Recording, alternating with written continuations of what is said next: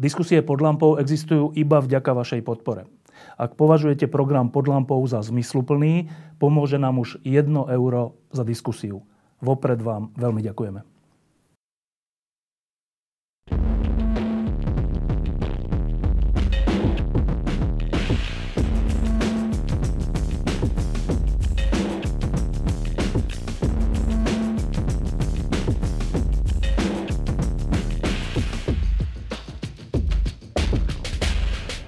Udalosti bežia strašne rýchlo. Ešte pred pár dňami sme riešili, či opatrenia, ktoré prijala vláda, budú dostatočné. Riešili sme konflikt medzi Matovičom a Sulíkom o tieto opatrenia a či reštaurácie mali alebo nemali byť zatvorené.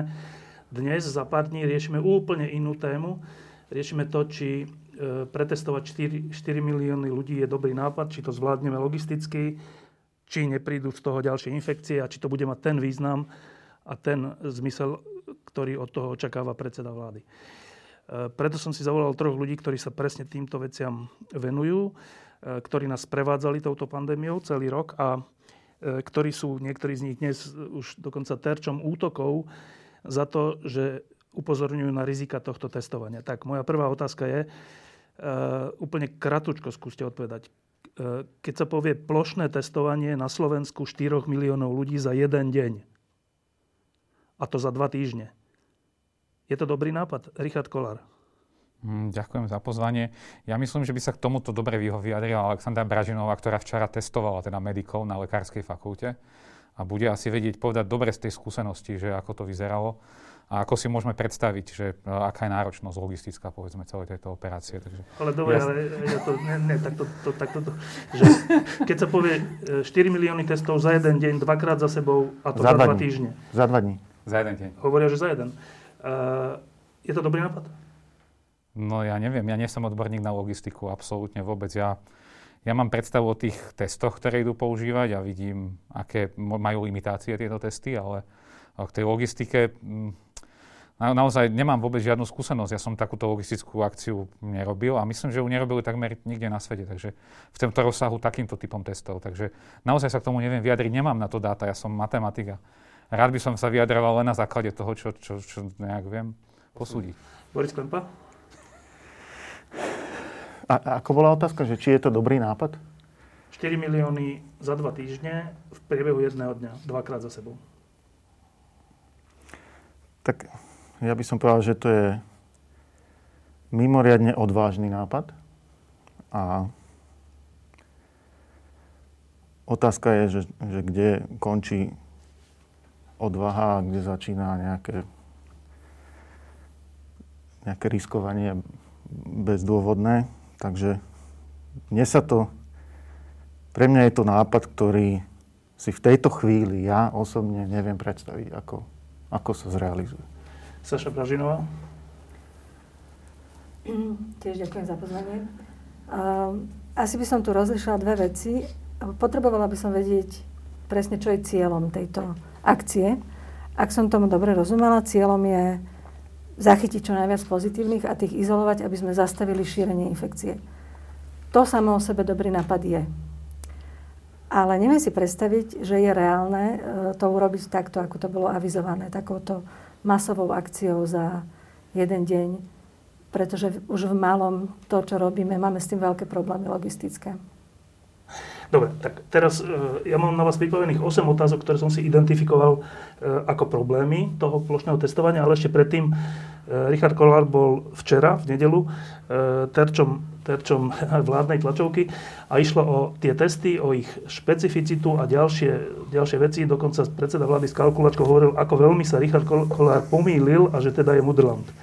Tak najprv si vyjasníme tie testy a tie čísla, 80 000, 12 000, alebo ako to je. Tak, Richard, nech sa páči.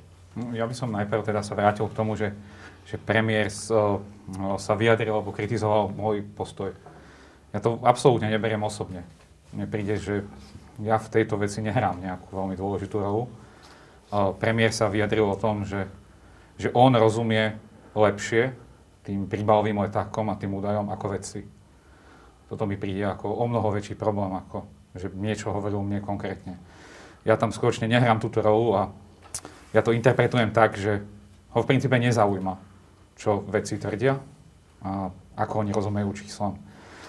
Mojou prácou je čítať vedecké články, tak sa snažím, keď prečítam ten príbalový leták, tým som začal. To bola prvá vec, ktorý som si pozrel, bol príbalový leták. A tie čísla práve, že boli také, že som si musel pozrieť ďalšie vedecké štúdie. Takže to nie je tak, že by som ho nevidel, ale to bol začiatok. Bohužiaľ, zrejme niektorí zostanú pri tom príbalovom letáku. Takže k tým číslám teda tá druhá časť. Tak tá je trochu zložitejšia, lebo tých štúdií, ktoré posudzovali práve tento konkrétny typ testu, je veľmi veľa. Veľmi záleží na tom, aká je tá vzorka, na ktorej sa ten test validuje. A veľmi záleží na tom, akým spôsobom sú urobené tie samotné, vlastne to tá validácia. Čiže aj tá vzorka, aj ten spôsob validácie. No a tie výsledky sú rôzne podľa toho, akú skupinu ľudí posudzovali. Čo je ale dôležité, že vlastne v tých všetkých štúdiách sa skúmajú ľudia, ktorí sú symptomatickí. Okrem na jednu výnimku, všetky štúdie obsahovali iba symptomatických ľudí, to znamená, že všetci tí ľudia javili príznaky tej choroby. Ten test to má napísané v tom príbalovom letáku, že sa má používať pre tých symptomatických ľudí. Takže v tých štúdiách to testovali na tých symptomatických ľuďoch a tiež sa píše, že tí, čo sú pozitívni, majú byť potom preverení tými PCR testami a v všetkých tých štúdiách tých všetkých preverili tými PCR testami. Takže všetky tie štúdie boli v princípe v poriadku a tie čísla, ktoré namerali, sú veľmi rôzne. Môžu sa samozrejme súvisieť s tým výberom vzorky, ako som spomínal. A vychádza to tak, že tá senzitivita, ktorá tá citlivosť toho testu, je zrejme niekde na úrovni 70-80% v laboratórnych podmienkach na symptomatických pacientoch. A to je tá úroveň, ktorá je to nejaký medián tých hodnôt, ktoré oni namerali v tých štúdiách. To nie je, že jedna štúdia, ale naozaj veľa prierezových štúdií a zhruba v strede je tá 70-80% na senzitivita ešte raz v laboratórii a symptomatickí pacienti. Ale keď sa skúmali nejaké špecifické skupiny, tak v nich to vychádza výrazne nižšie. A na druhej strane tá špecificita, ktorá hovorí o tom, aké očakávanie toho, že niekto bude falošne pozitívny, tak tá špecificita, o ktorej teda premiér včera hovoril, tak niektoré tie štúdie namerali 100% priamo tejto hodnoty, ale niektoré našli nejakých 96-95%. Ten dôvod je zrejme ten, že záleží na tom, v akom prostredí sa aj vyhodnocujú tie testy. V laboratóriách dokážeme vyhodnotiť o mnoho lepšie a záleží, či to robia skúsení profesionáli. To znamená ľudia, ktorí sa tým zaoberajú profesionálne, že vyhodnocujú tie testy. To nie je niekto, kto bol zaškolený jeden deň alebo dva dní, aby vedel posúdiť, či ten prúžok už naozaj je prúžok alebo nie je prúžok. No a tiež majú správne svetlo a proste všetky tie ostatné veci, ktoré toto môžu ovplyvniť. Takže z tohto hľadiska tie parametre toho testu sú obmedzené tou technológiou. Tá technológia tých antigénových testov, dnes ešte, Boris Klempa sa k tomu bude asi vedieť lepšie vyjadriť, ale čo ja viem, tak neumožňuje vlastne posunúť tieto parametre ešte oveľa vyššie. To znamená, že tá špecificita nie je úplne 100%, je trochu nižšia a bude asi nižšia, ako uváva ten príbalový leták, ktorý teda je veľmi optimistický. Na druhej strane tá senzitivita znamená, tá limitácia v tom zmysle, že naozaj sa nám nepodarí zachytiť všetkých infekčných, ktorí sú v tej populácii. A nielen, že nezachytíme všetkých, ale keď si predstavíme, že nemáme len symptomatickú vzorku, ale asymptomatickú, a navyše tie stiery, ktoré... Celé tieto čísla sú inak počítané relatívne k PCR testom. Hlavným nedostatkom PCR testov nie je samotný test, ale stier, ktorý treba vykonať a nemusí byť 100%, nemusí zachytiť tú vzorku správne. Všetky tieto nedostatky sú aj v týchto testoch ešte navyše. Znamená, keď toto spojíme a keď si predstavíme, že budú tie stiery robiť, tak nevieme, kto ich presne bude robiť ešte zatiaľ, ale špeciálne to budú robiť asi ľudia v 8-hodinových šichtách, pravdepodobne v nejakých ochranných oblekoch, ktorých v živote neboli a nebudú mať veľa času na prestávky a bude tam pomerne veľa záťaže, takej fyzickej aj psychickej, tak si viem predstaviť, že tie stiery nebudú úplne tip-top. Takže to číslo, ktoré premiér Matovič povedal, že asi 30% tých testov očakáva, že by mohlo byť, aj keby to tak bolo pozitívnych, teda boli, že sme zachytili, tak možno nie je ďaleko od reality. Ja som trochu väčší optimista, ja by som povedal, že to možno bude aj polovica v tom jednom testovaní, ale bohužiaľ toto nebude asi postačujúce, ale k tomu sa dostaneme. Dobre, a ešte, aby sme tomu rozumeli, že prečo je to, čo sme teraz počuli, dôležité. To znamená, že vychádza z toho, že pri optimistickom odhade 50% infikovaných ľudí odhalíme tým plošným testom, podľa predsedu vlády možno 30%, aj to by bolo v poriadku, podľa Richarda Kolára 50%, a to nie je v poriadku, je to málo. Prečo je to málo? No, my odhadujeme, že momentálne v populácii je rádovo 30 až 40 tisíc infikovaných, ktorých nemáme zachytených. Predseda vlády skutočne odhaduje, že ich je rádovo 180 tisíc, takže môj skromný odhad je teda, že ich iba 40. A ukážeme si, že čím väčšie toto číslo, tým horšie. 40 tisíc, keď sme mali neidentifikovaných, keď si predstavíme situáciu 2. novembra a 16. novembra, myslím, že to sú tie plánované dátumy, možno plus minus jeden deň, tak v tom čase môže byť to číslo nie 40 tisíc, ale povedzme 60 tisíc, povedzme. Okay. Takže predstavme, máme 60 tisíc infikovaných a ten test zachytí polovicu. Povedzme, že teraz ideme do premiérových čísel, aby sme ukázali, že to nebude fungovať. 30%. To znamená, že tých 60 tisícov infikovaných zachytíme 18 tisíc v prvom testovaní, medzi tým zase narastú za 2 týždne a zachytíme pri tom druhom, no povedzme 20 tisíc. To znamená, ospravedlňujem sa, 16, 3, musím tú kalkulačku vybrať. Nie, dobre, zatiaľ rozumiem. Sekundu. No, takže zhruba to bude polovica. V každom prípade redukcia 30% dvakrát po sebe znamená redukciu asi na polovicu. To znamená, že tých 60 tisíc pôvodných, medzi tým sa samozrejme vymenia tí ľudia, ktorí budú infekční, to znížime na polovicu. To je úžasné. V skutočnosti to je úžasné, lebo dokážeme zachytiť polovicu infekčných populácií, ktorých sme nevedeli ináč zachytiť. To je úžasné. Naozaj tými PCR testami nám to trvalo hrozne dlho, však nachádzame, ja neviem, 2000 denne. Toto by trvalo 2 týždne. To je úžasná vec. Problém ale je, že nám zostane stále 30 tisíc infekčných a ja som hovoril, že dnes to odhadujeme na 40 tisíc. To znamená, že 30 tisíc infekčných sme mali možno týždeň dozadu, možno 2 týždne. Čiže čo sa stane po tých dvoch testoch, to ma zaujíma najviac. Sa vrátime naspäť do začiatok októbra. A čo? A boli sme vtedy lepšie pripravení, ak budeme v polovici novembra. Takže mňa nezaujíma ani to, že či zachytíme tých ľudí, alebo podobne, ale čo, že bude s nimi? Tí, čo zostanú nezachytení, budú stále schopní šíriť. A to znamená, že keď my neposilníme tie zložky, ako je regionálne úrady verejného zdravotníctva, výrazne trasovanie a aj testovanie PCR, lebo zrazu budeme mať veľmi veľa ľudí, ktorých budeme schopní pomocou trasovania zachytávať. Keď toto nebude pripravené, tak zbytočne týchto ľudí otestujeme, lebo sa vrátime do začiatku októbra. Čo ja tvrdím, že dobre, však poďme do masového testovania, to je v poriadku, ale zároveň nesmieme zabudnúť na to najdôležitejšie. To vyčistenie nebude týmto testom. Test iba overí nejakých ľudí a tých izoluje a my musíme myslieť na to, čo vlastne, ako nám to pomôže. A už sme videli, že v máji nám klesol ten počet skoro na 0. A čo? A sme teraz na tom lepšie? To sa proste vráti. Čiže my musíme byť nastavení na nejaké dlhodobé riešenie. Dobre. Je to zrozumiteľné, čo Richard povedal, alebo chcete k tomu ešte niečo dodať? Alexandra? Myslím, že to je zrozumiteľné, čo povedal a úplne súhlasím s tým, že jedna vec je nájsť tých pozitívnych. Aspoň polovicu. Aspoň nejakých a izolovať. Ale to je začiatok. A naozaj je ťažké asi si predstaviť tú komplexnosť toho celého testovania, ale to je naozaj len začiatok. Možno sa k tomu dostanem, že by som vedela priblížiť, čo to znamená ten jeden odoberací deň, lebo to je x úkonov, na ktorom sa podieľa viacero ľudí. Vôbec to nie je jednoduché. Ale tých pozitívnych treba zaevidovať, izolovať. Doteraz sa to robí tak, že každý dostane úradný záznam o tom, aby naozaj bola evidencia, kto teda má byť v karanténe a aby to bolo aj kontrolovateľné. Má sa nahlásiť všeobecnému lekárovi, aby aj všeobecné lekári mali o tom prehľad. Čiže to bude, keď ich zachytíme, to je výborné, ale bude to nárazový nápor na množstvo ľudí. A presne čo ďalej? Toto bude jednorazová akcia, ktorá nám možno pomôže nájsť nejaký čas, ušetriť, ale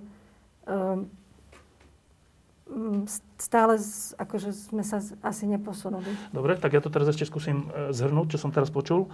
To znamená, že keď ten test, celoplošný test 4 miliónov ľudí dvakrát za sebou urobíme a dostanem sa k tým problémom, ale bez ohľadu na tie problémy, keď to urobíme a pri pozitívnom odhade zachytíme polovicu tých, ktorých ináč nevieme zachytiť a pošleme ich do karantény. Pri premiérovom odhade 30% a pošleme ich do karantény. Zostane nám tu ďalších 50 alebo 70% roznášačov, teda infikovaných ľudí. Dostávame sa do situácie spred 2 týždňov, bez testu spred 2 týždňov, ktorá bude teda znova narastať. Ak nebudeme nič iné robiť. To znamená, že Celoplošný test 4 miliónov ľudí dvakrát za sebou spôsobí, že sa vrátime v čase o 2 týždne a tá nábehová krivka znova bude rásť. Dobre tomu rozumiem, Boris?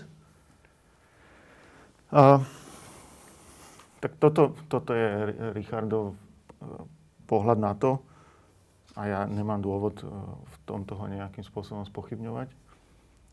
Ja len chcem povedať, že naozaj nie je tu na našim poslaním akože spochybňovať celú tú akciu. Toto nie je ten dôvod, prečo tu sme.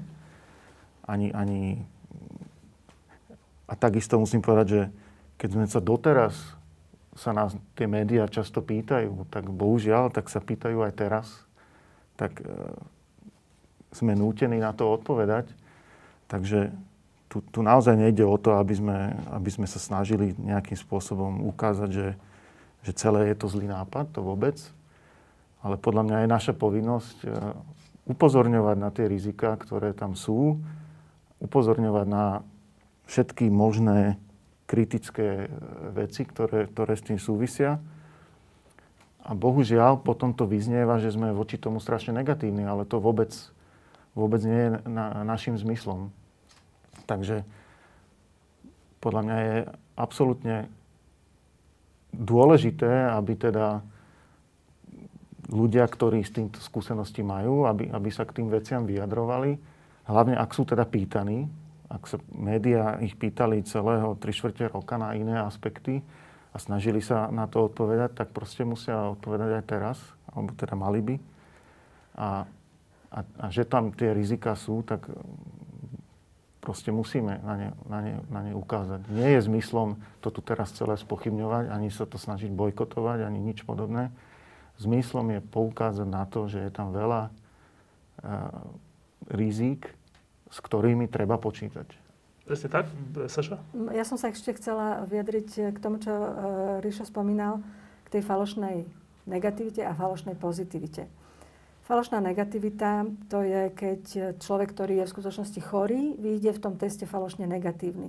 To je tá senzitivita testu. Ako málo týchto falošne negatívnych produkuje. Tam je to riziko v tom, že ten človek teda má negatívny výsledok, myslí si, že je zdravý a pritom môže šíriť infekciu ďalej. A Ríšo to povedal, ja to zopakujem ešte raz. Teraz sa ukazuje, že už sa tá infekcia šíri primárne v rodinách a na pracoviskách. Že už to nie sú tie superšíriteľské okolnosti, čiže sa to mení. Takže v tom je to nebezpečie, že tí falošne negatívni budú, napriek tomu, že si budú dávať pozor, vďaka tým obmedzeniam nebudú už chodiť na hromadné akcie a tak ďalej, ale v tom svojom malom prostredí to naďalej budú šíriť ďalej. Ale aj tá falošná pozitivita je proste problém. Limitácia a problém, pretože to budú ľudia, ktorí budú označení za pozitívnych. Pričom nie sú, zostanú doma izolovaní, čo by ešte, keď to tak zľahčím, tak ešte by to nevadilo, pretože proste tak budú zbytočne doma. Ale oni potom budú žiť v domnení, že už to prekonali a budú sa podľa toho správať. Čo je riziko, pretože keď sa infikujú, tak im... Budú prvýkrát infikovaní. Áno, a možno tomu nebudú chcieť veriť, keďže už budú v presvedčení, že už to prekonali. Tak, teraz vám poviem 8 otázok, ktoré som si identifikoval počas posledných 2 dní ako také, ktoré sú dôležité a treba ich vyjasniť preto, aby ten prípadný celoplošný test mal zmysel. Tak prvá vec. Po viacerých konzultáciách mi vyšlo, že vedci hovoria, že ak to celoplošné testovanie má mať zmysel, musí sa zúčastniť aspoň 80% ľudí dvakrát za sebou. Prečo? Netuším. Nevidel som takúto štúdiu. Počul som takéto čísla, ale nevidel som nikde v žiadnej odbornej literatúre takýto výpočet. Jediné výpočty, ktoré som teda videl, hovoria o tom, že takéto antigenové testy s ich limitáciami by sa dali použiť na dlhodobé testovanie opakované skupín, alebo teda aj populácie teoreticky. to testovanie, aby bolo efektívne, by muselo byť 2-krát týždenne a muselo by trvať dlhšie obdobie. Aby sme zachytávali naozaj všetkých. A potom by sa ukázalo, že tie limitácie od toho testu, čiže nezachytávajú všetkých a majú falošnú pozitivitu takú nejakú, tak tieto by sa vlastne tým, že testujeme naozaj pravidelne každé 3-4 dní, toto by sa vlastne nemalo by to dostatočný efekt a štatisticky by sme našli tých ľudí v princípe celkom systematicky. V Spojených štátoch amerických toto bolo aplikované na University of Illinois, kde takto fungujú a naozaj sa im to darí, tam robia teda zo slín ten test, ale majú podobné parametre. Takže toto je niečo, čo by teda mohlo fungovať, ale tieto čísla, že či má byť účasť 80 alebo 70%, no ja netuším. Ten efekt má byť zníženie počtu tých infikovaných populácií. Čím viac ľudí príde, tým ich viac limitujeme, teda tým ich viac izolujeme. Lenže zároveň budeme mať aj viac teda tých falošne pozitívnych, čo možno nie je až taký problém, ale druhotne je. Mňa ale skutočne zaujíma jediná vec. My si týmto kupujeme čas. My sme si v máji kúpili 3 mesiace a čo? Čo sme urobili? Dobre, čiže nedá sa odpovedať? Ja súhlasím tiež, že ja vôbec netuším, ako to tá cifra 80% vznikla, na základe čoho. Samozrejme, vo všeobecnosti, pokiaľ je ten cieľ vychytať čo najviac pozitívnych, tak logicky, čím vyššie percento, tým lepšie. Ale nevieme, ktoré je už takéto kritické. Ale prečo 80% by malo byť nejakým spôsobom rozhodujúcich, netuším. Dobre, ale keď sa zúčastní toho 30%, tak je to trocha zbytočné, hej? Nie je to zbytočné. Toto ja s tým nesúhlasím, že je to zbytočné. Keď už sa to testovanie bude robiť, ja osobne pôjdem veľmi rád a odporúčam to naozaj všetkým ľuďom. To práve naopak. Keď už to naozaj budeme robiť, tak v ten moment je dôležité, aby sme naozaj vychytali čo najviac infikovaných. Keď už toto je opatrenie. To je také opatrenie ako nosenie rúšky vonku.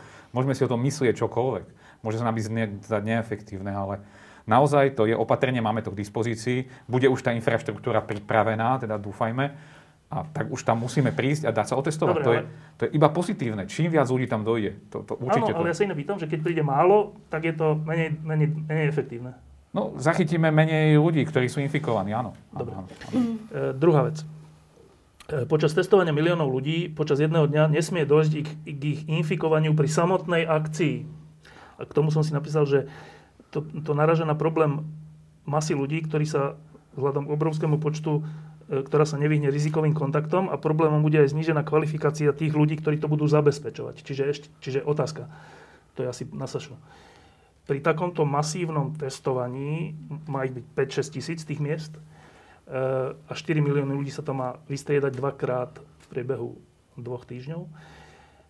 A nakoľko vieme zabezpečiť, aby pri samotnom tom testovaní nedošlo k infikácii? Toto je presne asi vhodná chvíľa, aby som povedala ten náš príklad, čo sme včera absolvovali, kde sme takmer 400 medikov testovali antigenovými testami a mimochodom dospeli sme k tomu rozhodnutiu, že antigenovými testami až po 2 mesiacoch uvažovania. Najprv sme testovali PCR, ale zhodli sme sa, že antigenovými testami pre túto špecifickú skupinu, čo sú medici, ktorí sú aj tak pri stážovaní chránení ochrannými prostriedkami, že nám to z logistických dôvodov tie antigenové testy stačia. Takže včera sme to vyskúšali. 12 ľudí to tam organizovalo. 10 ľudí robilo samotné odbery a testovanie a 2 ľudia vonku robili presne tých koordinátorov na to, aby tam tí čakajúci sa nemohli navzájom infikovať. Čiže zabezpečovali dodržiavanie rozostupov, dozerali, aby mali všetci rúška nasadené celý čas, okolo idúcich odkláňali a tak ďalej. Čiže bolo to dosť náročné, ako bolo to v malom, zvládli sme to, ale už aj na toto, aby sa tam tie ľudia navzájom neinfikovali, bude treba dbať a pri takých veľkých počtoch to bude ešte o to náročnejšie. Čo je to úzke hrdlo, že kde sa tam človek môže vlastne, človek idúci na test, nainfikovať? Pokiaľ to čakanie sa bude odohrávať vonku, bude tam dostatočný priestor, aby mohli byť medzi ľuďmi odstupy a budú mať všetci rúška, tak je to riziko minimálne. Vonku. Ak to bude vo vnútorných priestoroch, je to náročnejšie, má to byť v školách, pokiaľ viem, takže asi sa tam bude čakať aj v chodbách. Tam už je to náročnejšie, zvyšuje sa riziko, pretože všetko, čo robíme, všetky tieto opatrenia sú len o znižovanie rizika. Ideálne 100% nebude nikdy nič, ale snažíme sa čo najviac minimalizovať riziko. Takže tam tiež bude treba zabezpečiť, aby tam boli aby tam proste sa nenahromadili ľudia na kope, aby všetci mali dôsledne nasadené ruška, aby si dezinfikovali ruky. Aké veľké riziko v tomto zmysle je, že keďže to bude 5-6 tisíc miest, tak tam bude musieť byť krát 2 minimálne obsluhujúceho personálu tohto typu, ktorý bude zabezpečovať tých ľudí, aby nestali pri sebe a tak ďalej. Ale tých ľudí 12 alebo 20 tisíc vyškolených asi nemáme, alebo máme, neviem. Nakoľko je toto riziko? Ako číselne neviem. No, proste je to riziko? Je tam riziko. Kto to bude robiť? Neviem. Ja naozaj nepoznám detaily tohto plánu, ani neviem, kto by to mal robiť. Či už sú takto. Tak tú koordináciu to nemusí robiť ani zdravotnícky personál, ani nejak špeciálne vyškolený personál. To asi vojaci by to mohli robiť aj z pohľadu autority a rešpektu verejnosti. Len teda treba dať presné inštrukcie, ako majú tých ľudí navigovať.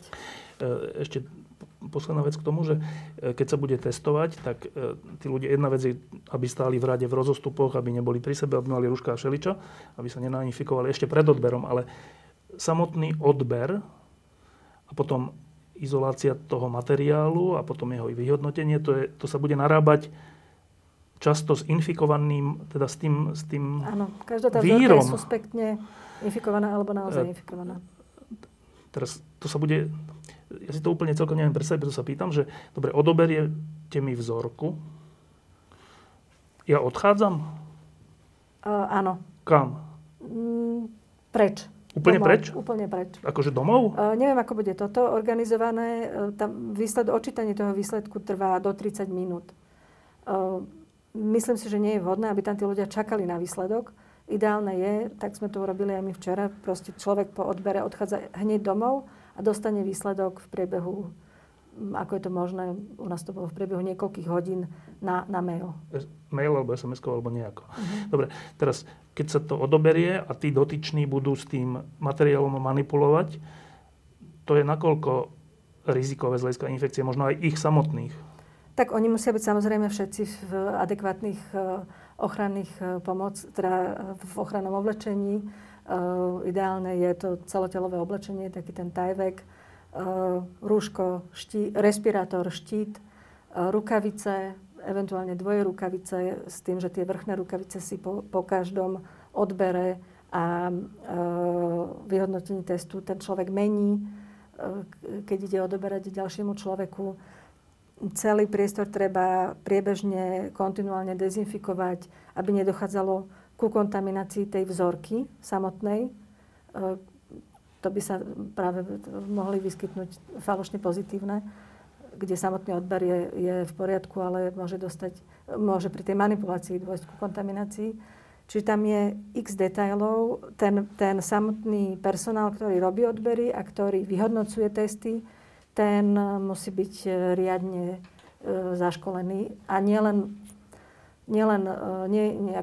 je dostatočné len nejaké jednorazové školenie, ale to chce zručnosť, to chce tréning. Čiže... No ale to budeme mať za 2 týždne a tých ľudí musí byť do 20 tisíc. Máme ich? Hovorím, ja nepoznám detaily tohto plánu, čiže neviem presne,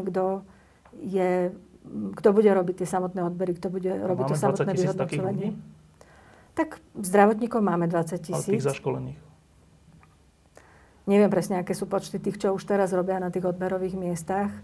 Viem si predstaviť, že mnohí z nich by vedeli fungovať minimálne ako tí, čo budú školiť. Tých, čo to potom budú robiť. To sa stihne za 2 týždne? Hovorí sa, že keď sa chce, tak sa všetko dá.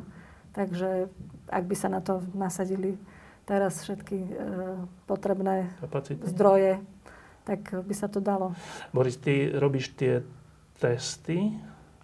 My robíme PCR testy. PCR testy. My priamo nerobíme odbery. Áno, ale že robenie týchto antigénových testov je z hľadiska možnej nákazy pri samotnom robení tých testov. Je to riskantná vec? Asi riskantnejšie sú samotné tie odbery, predpokladám.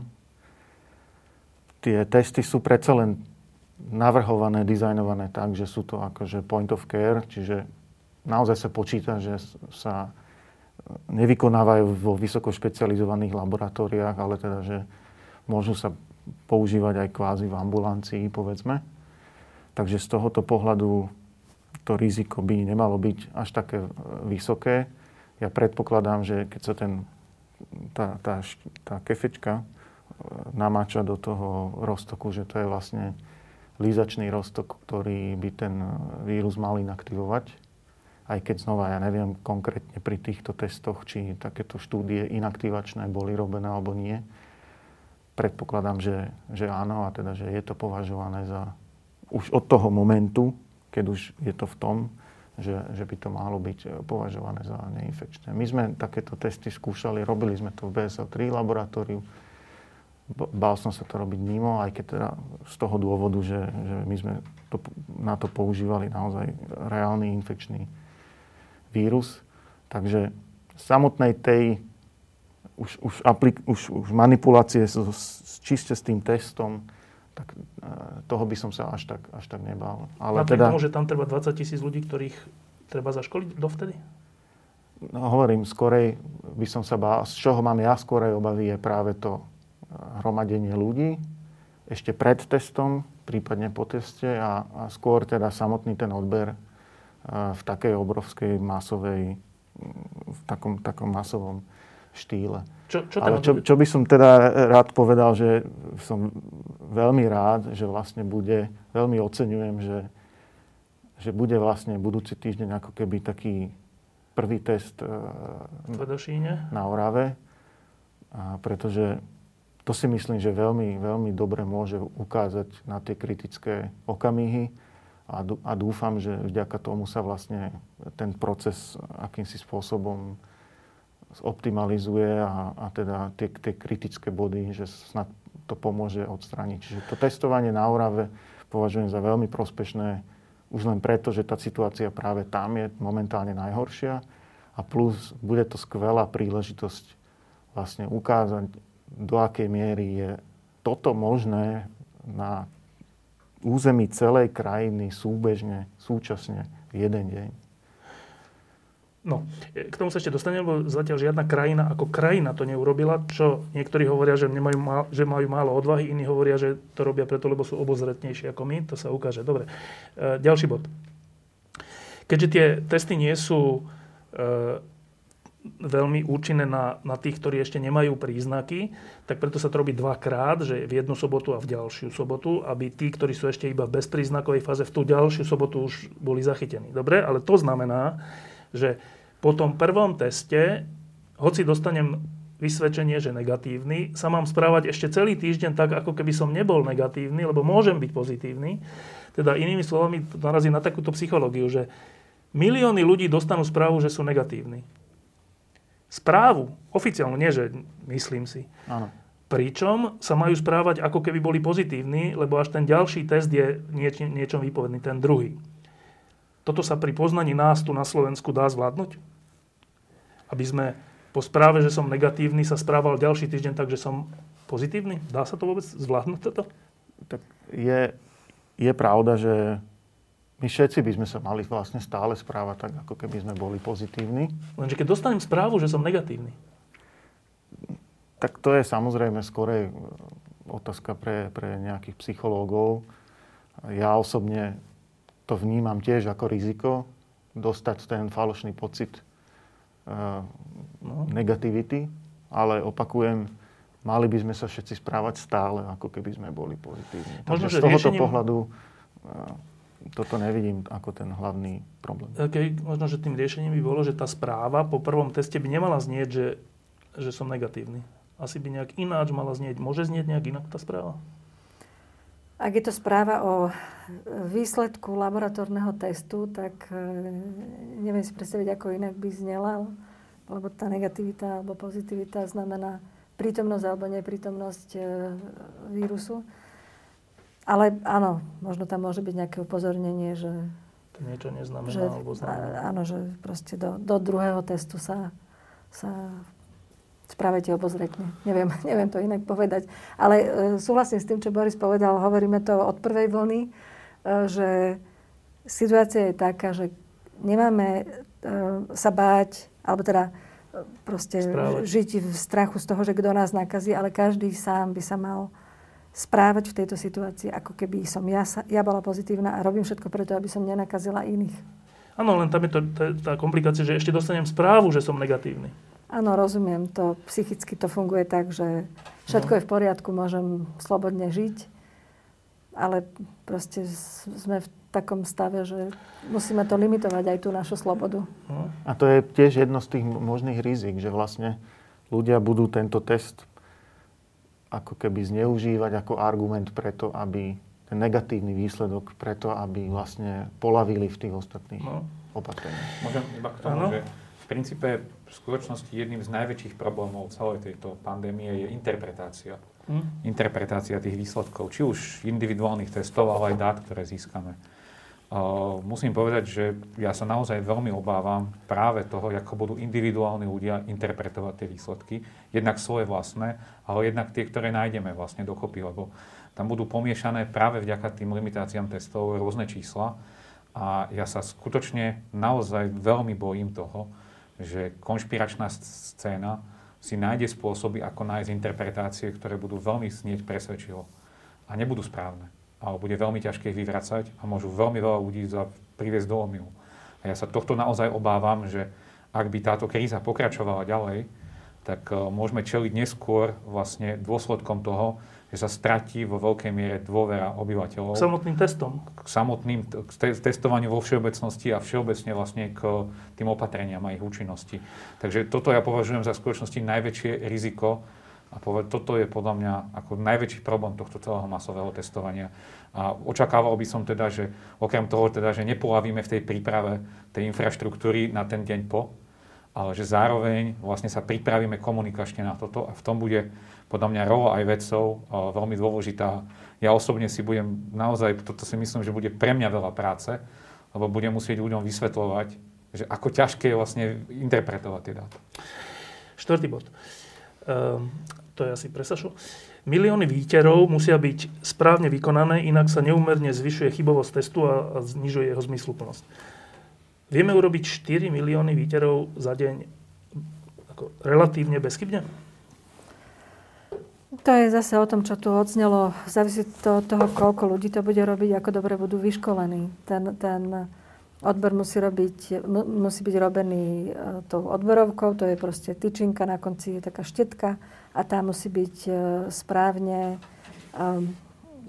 ponorená až na zadnú stenu nosohltanu.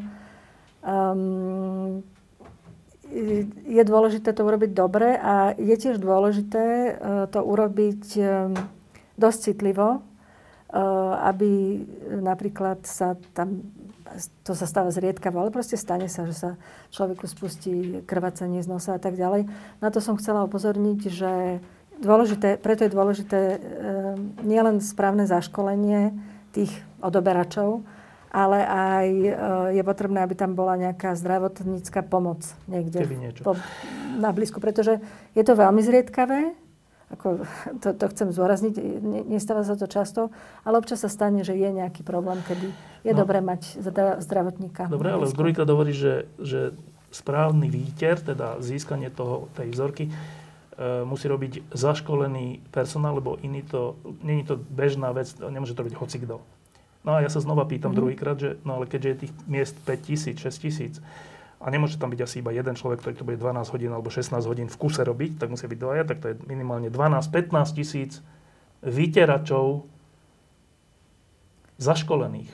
Áno, dobre, nemusia byť, nechcem to zjednodušovať, ale akože zase nie je to raketová veda, hej.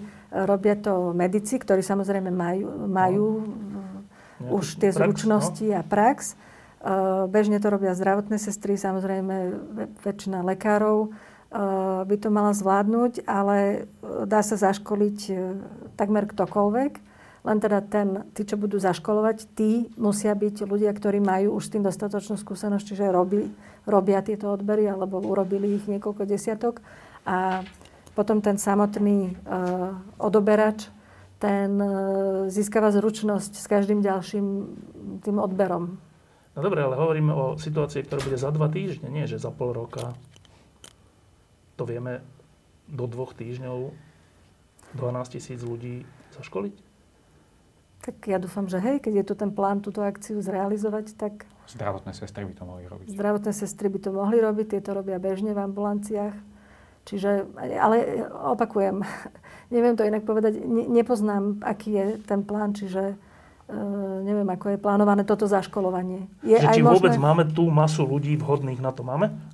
Áno, predpokladá sa, že tá výzva má byť verejná výzva zdravotníkom, ktorí sú ambulantní zdravotníci. Že vo voľnom čase prídu v sobotu a začnú to robiť aj tak? Toto bolo už komunikované, áno. Tá výzva je zdravotníkom, ktorí nie sú v nemocniciach, lebo tí sú vyťažení samozrejme. A toto majú byť ambulantné sestry, ambulantní lekári, ktorí sa majú tohto súčasniť. Ktorých toľko je?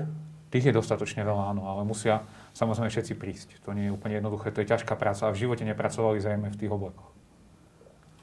V tých oblekoch je to zložité? Zložité v akom zmysle? Oblieť si ho nie je zložité. Byť v ňom, ako nie je to, je to trošku znížený komfort, keďže proste si v tom uzavretý niekoľko hodín. Ale samotný výkon to neovplyvňuje, to je ľahký materiál. To, že musia byť tí ľudia v tých oblekoch, môže byť ten človek v oblekoch, ak to bude tak ako na voľby, že 16 hodín alebo 12 hodín v kuse, môže ten človek to robiť v kuse, v tom obleku 12 hodín? Nie, to nemôže robiť v kuse, to by bolo aj proti zásadám bezpečnosti pri práci. Musí mať minimálne pauzu, alebo je vhodné, aby sa prestriedali. Napríklad jeden, aby to robil 4 hodiny a potom pôjde niekto iný. Čiže týchto vytieračov minimálne dvaja musia byť v každej tej okrskovej komisii? Minimálne dvaja, alebo hodinová pauza medzi tým. Dobre. Ďalšie úzke hrdlo.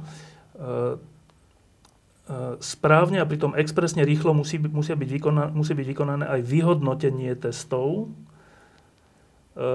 Nakoľko je problém správne vyhodnotenie 4 miliónov testov?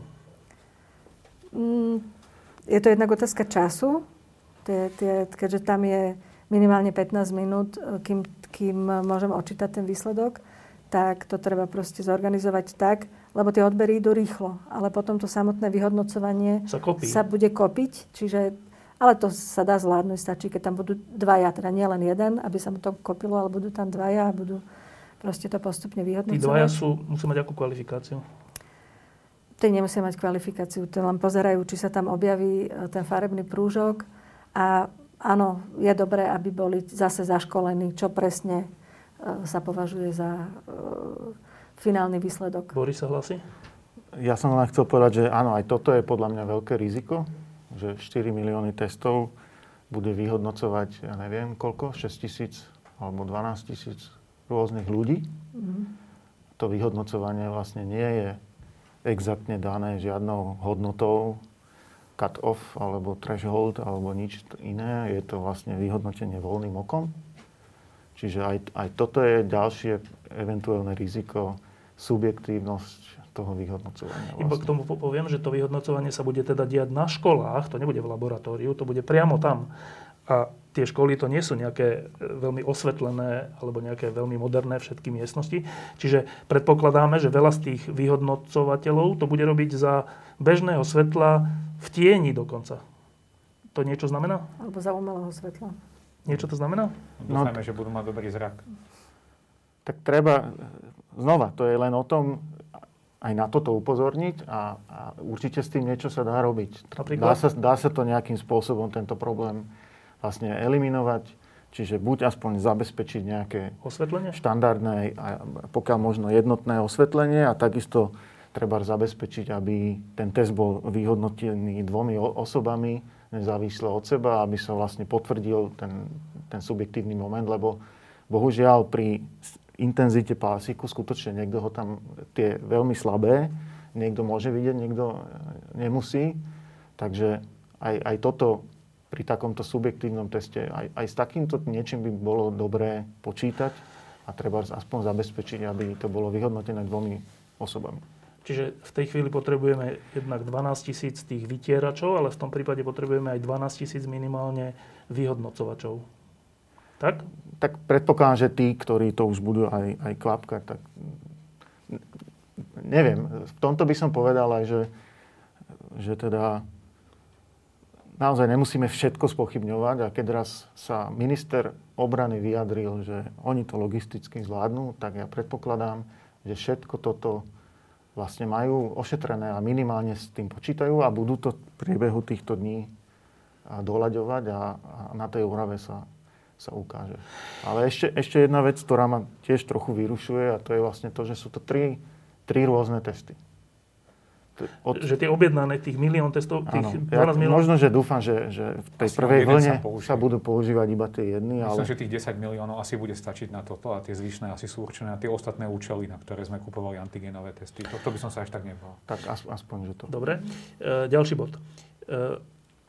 Pri striedmom predpoklade, že celoplošný test odhalí desiatky tisíc infekčných ľudí, ktorých inak sme neodhalili, čo je podľa aj Richarda veľmi dobrá vec, je otázka, že čo teda s nimi ďalej. Dobre, tak bude nevyhnutné, ak tých 20 tisíc, 30 tisíc infekčných ľudí identifikujeme, bude nevyhnutné zabezpečiť ich karanténu, prípadne ju nejako monitorovať, či ju dodržiavajú, neviem. Ale súčasne, aspoň doteraz to tak bolo, keďže je niekto infekčný, tak sa okamžite hľadajú jeho blízke kontakty. No ale my dnes hľadáme blízke kontakty 2000 ľuďov denne a máme s tým strašný problém. Mnohým ľuďom ani nepríde SMS-ka, mnohým ľuďom vôbec nepríde vec, že si bol s niekým v kontakte. A tu budeme mať v jeden deň, alebo po dvoch tých textoch budeme mať, že 30 000 infekčných ľudí krát každý, koľko tých kontaktov? 10? Povedzme. Priemerne. 300 000 kontaktov trasovať. To nie je science fiction? Science fiction by to bola, ak by to všetko záležalo na v súčasnom personále regionálnych úradov verejného zdravotníctva, ale tu už armáda pomáha. Pred asi mesiacom boli uvoľnení vojaci, aby pomáhali na regionálnych úradoch. V Bratislave je to 10 vojakov, ktorí pomáhajú. Čiže tak ako sa ministerstvo obrany zhostilo celej tejto akcie, tak zase nechcem hovoriť za nich, ale viem si predstaviť, že by ďalší vojaci boli pridaní, aby pomáhali s tým trasovaním kontaktov. Koľko ľudí by sme potrebovali na trasovanie? 300 000 ľudí? Neviem to ani prepočítať z hlavy. To je strašne veľa. Základná inštrukcia je, aby každý človek, ktorý dostane informáciu o pozitívnom výsledku, aby sám on aktívne informoval všetkých, s ktorými mal úzky kontakt za posledné dvojtyžňové obdobie. Niektoré štáty už teraz prechádzajú na to, že to bude na zodpovednosti týchto samotných ľudí. Myslím, že Slovinsko to teraz zavádza. My teda stále sme nastavení tak, že sú to regionálne úrady verejného zdravotníctva, ktoré dohľadajú tieto kontakty.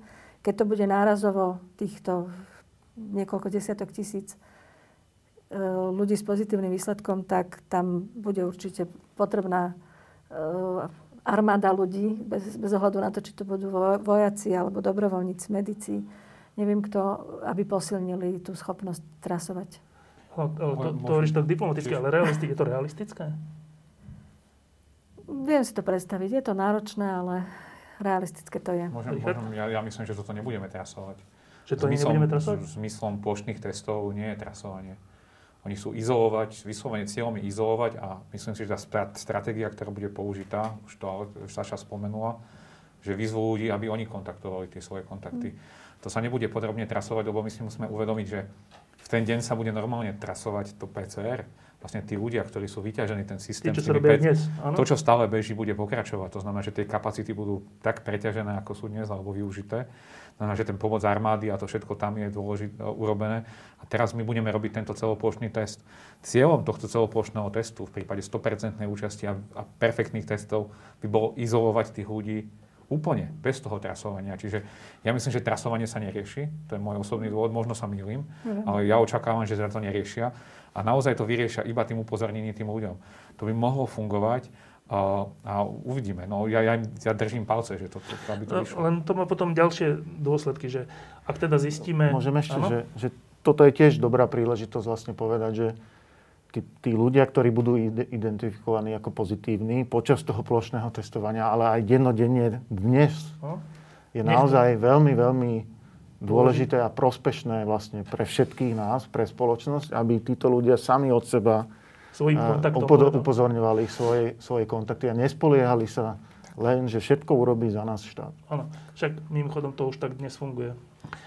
tvojom prípade to tak bolo a presne tak by to mal robiť vlastne každý. Všetkých, ale teraz tá komplikácia, že ak 30,000 ľudí identifikujeme, čo je dobrý výsledok, ktorí sú infekční, dáme ich do karantény, otázka je, či to budú dodržiavať, predpokladajme, že áno, že 30,000 ľudí zrazu pôjde domov. Tých 30,000 ľudí má rodiny, to znamená, aj s celými rodinami musia zostať doma, čiže to je minimálne 4, to je 120,000 ľudí zostane v tej chvíli doma. A tých 30,000 ľudí má kontakty, predpokladáme, že budú takí zodpovední, že všetkým svojim kontaktom zavolajú, že počúvaj, ja som pozitívny, aj dávaj pozor. To znamená, tých 300,000 ľudí, ktorých takto tých 30,000 ľudí osloví, má urobiť potom čo, keď dostane tú informáciu? Zostať v izolácii. No ale to už sme pri 300,000 ľuďoch, a ich rodinách? Áno, ale tak snažíme sa... Tak to už je celé Slovensko. Snažíme sa... Tak 300,000 ešte nie je celé Slovensko. No a ich rodiny. Ale snažíme sa zabrzdiť šírenie infekcie. Rozumiem, ale že keď 300,000 ľudí... Ich rodiny nie? Nie, ako tie kontakty, iba tie kontakty. Tie rodiny asi už nie, lebo to už bol sekundárny prenos. To sa nerobí ani dnes, iba priame kontakty. Úzky kontakt pozitívneho. Dobre, tak to znamená, že ak 30,000, a to je tvoj odhad, identifikujeme, zostanú doma a ich kontakty... Ďalšie zostanú doma? Ja by som bol veľmi opatrný s tými 30,000. Ja som povedal, že identifikujeme 30,000 pozitívnych. V skutočnosti, ak tá špecificita testu sa ukáže, že nie je 100%, tak my identifikujeme možno aj 100,000 ľudí pozitívnych v tých testoch. Lebo tam tá matematika je taká, že čím viac ľudí sa zúčastní tých testov, tak tým viac bude mať tých falošne pozitívnych. To znamená, že nám hrozí pri tých odhadovaných parametroch tých testov, teda ak majú pravdu tie štúdie ďalšie a nie príbalový leták, tak v tom prípade môžeme očakávať, že povedzme z každého miliónu môžeme očakávať, že bude 20,000 falošne pozitívnych. To znamená, že s každým miliónom testovaných nám pribudne 20. Čiže my nájdeme 30,000 pozitívnych, ale pri povedzme 3 miliónoch nájdeme ďalších 60,000, ktorí budú falošne pozitívni. Dobre, a z toho vyplýva, že to číslo bude oveľa väčšie, ktorí sa budú musieť izolovať, ale je to lepšie ako vypnutie celej krajiny. Rozumiem, ale práve k tomu smerujem, že ak ich teda nebude 30,000, ale dajme, že 60,000. 60 plus 30. Tak 90,000. 90,000 má zostať doma, vrátane ich rodín. Áno. To už sme 9x4 je 300,000. Priemerná domácnosť je niečo vyše 2,000 čosi, čiže... Dobre, 200,000? Asi 200,000. 200,000 má zostať rovno doma a tých 200,000... alebo teda tých 90,000 má zavolať svojim 10 kontaktom? Asi iba 3-4. Prečo 3-4? No, zvyčajne sa to aj tak bolo, že niektoré regionálne úrady napríklad dajú len 3 najbližšie kontakty. Že to nebude až tak 10, to bude u niektorých, ale ten priemer nebude 10, ten priemer je povedzme že 4. Dobre, tak 4. Tak 90,000 krát 4 je 360,000. Kalkulačku by som potreboval. 360,000 plus tých 90. Čiže my sme pri 500,000, ktorí majú zostať v tej chvíli doma. Áno. Presne tak. Toto je, ale veď my si uvedome, že tu máme naozaj veľa infekčných a tento test naozaj môže tým plošným testovaním vyvolať aj tých falošne pozitívnych. Ale toto je lepšie stále. Pri 500,000, ktorí sa budú izolovať povedzme týždeň, to je lepšie, ako keď sa izoluje 5,5 milióna. Je to tak, je to lepšie. Je to 10% iba. No nie týždeň, lebo jedný je po prvom teste, ďalší ešte aj po druhom teste. Čiže to bude... Chcem tým povedať, že nespôsobí to vlastne taký trocha lockdown? Áno, samozrejme. To nikto teda nekomunikoval, ale samozrejme, že toto je čiastočný lockdown, ale toto má byť alternatíva k úplnému lockdownu. Čiže ja to vnímam, že toto je v skutočnosti úprimná snaha vlády vyhnúť sa úplnému lockdownu. To mi treba zase pochváliť. Áno, toto treba zase pochváliť, že naozaj oni sa snažia vyhnúť tým úplne, aby boli postihnutí úplne všetci a minimalizovať to. Len bohužiaľ, ako sme ukázali ten výpočet, tak bohužiaľ to nebude len tak, že len tí pozitívni, ale že to ten rozsah toho bude možno trochu väčší, ako ukazuje príbalový leták. Z toho 500,000, teda, ktorý bude musieť ostať doma. Niektorí ľudia už doma sú, už dlhodobo robia na home office, sú doma vysokoškoláci, stredoškoláci, čiže... Áno, určite to odstaví veľkú masu ľudí, ale... Dobre. Samostatný problém je, keď sa toto bude robiť, čo máme robiť s hranicami? Počas tých 2 týždňov teda teória je, že bude každý, kto pôjde na Slovensko cez hranicu, testovaný týmto testom. To je ďalšia záťaž, lebo to sú 10,000, možno 100,000, neviem koľko to je ľudí, denne, ale to sa dá? Zase, Ak je takýto návrh, aby sa to robilo plán, tak očakávam a predpokladám, že je aj plán, ako to uskutočniť. Ako logisticky sa to dá, zase je to náročné na ľudí, ktorí to budú robiť, miesta, kde sa to bude robiť, ale... Lebo ešte nedávno bola taká vec, že keď bol ten spor, Sulík a Matovič a jeden hovoril druhému a ten jeden hovoril, že v lete navrhoval, aby sa kontroloval na hraniciach a predseda vlády vtedy povedal, že to sa nedá, lebo na tých hraniciach je 100 tisíc prechodov denne ľudí, že to sa, no ale teraz sa to už zrazu dá? No na to je jednoduchá, matematik sa k tomu ľahko vyjadrí, lebo my tomu hovoríme, že vznikne trenie.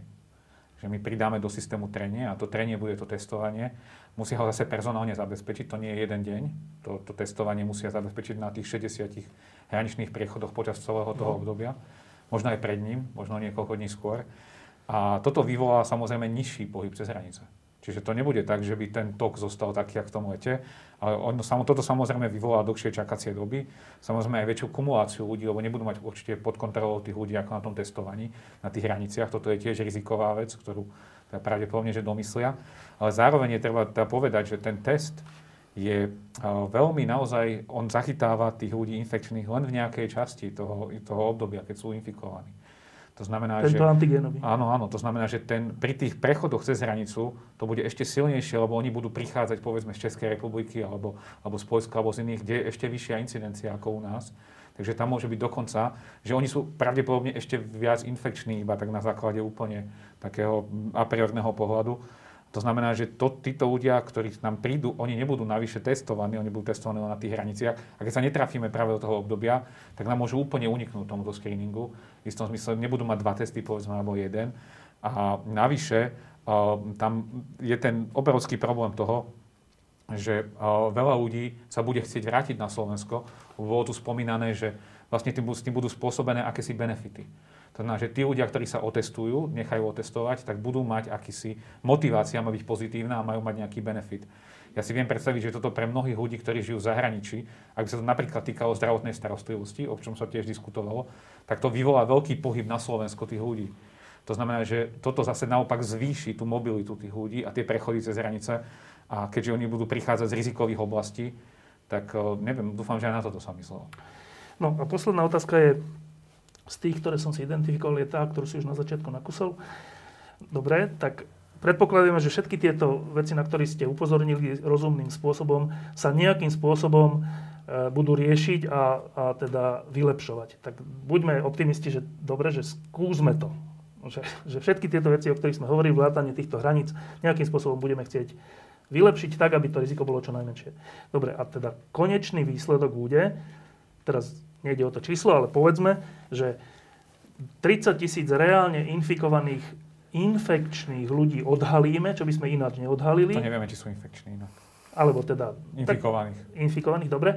Ktorých by sme ináč neodhalili, pošleme ich do karantény a tým znížime šírenie toho vírusu o niečo. O nejaké percento, o nejaké desiatky percent. V poriadku. Predpokladáme, že tento výborný výsledok dosiahneme, všetky úzke hrdla vyriešime. Dobre, a čo sa potom stane? Že znížime počet ľudí, ktorí chodia len tak po Slovensku a šíria ten vírus, nevediac o tom. Ten vírus tu ale ďalej bude, on sa bude ďalej šíriť. To znamená, Richard hovorí viackrát, že môže sa stať, keď neurobíme nič iné, že dobre, tak vrátime sa do situácie, že nebude 60 000 v tej chvíli infekčných, ale iba 30, ale za 2 týždne bude znova 60. Čiže vlastne sa stane to, že o 2 týždne zlepšíme situáciu a budeme znova v tej... Za 6 týždňov. Alebo to je jedno, za nejaký čas. Aby sa toto nestalo, čo ďalšie musíme urobiť po tých 2 testoch 4 miliónov ľudí?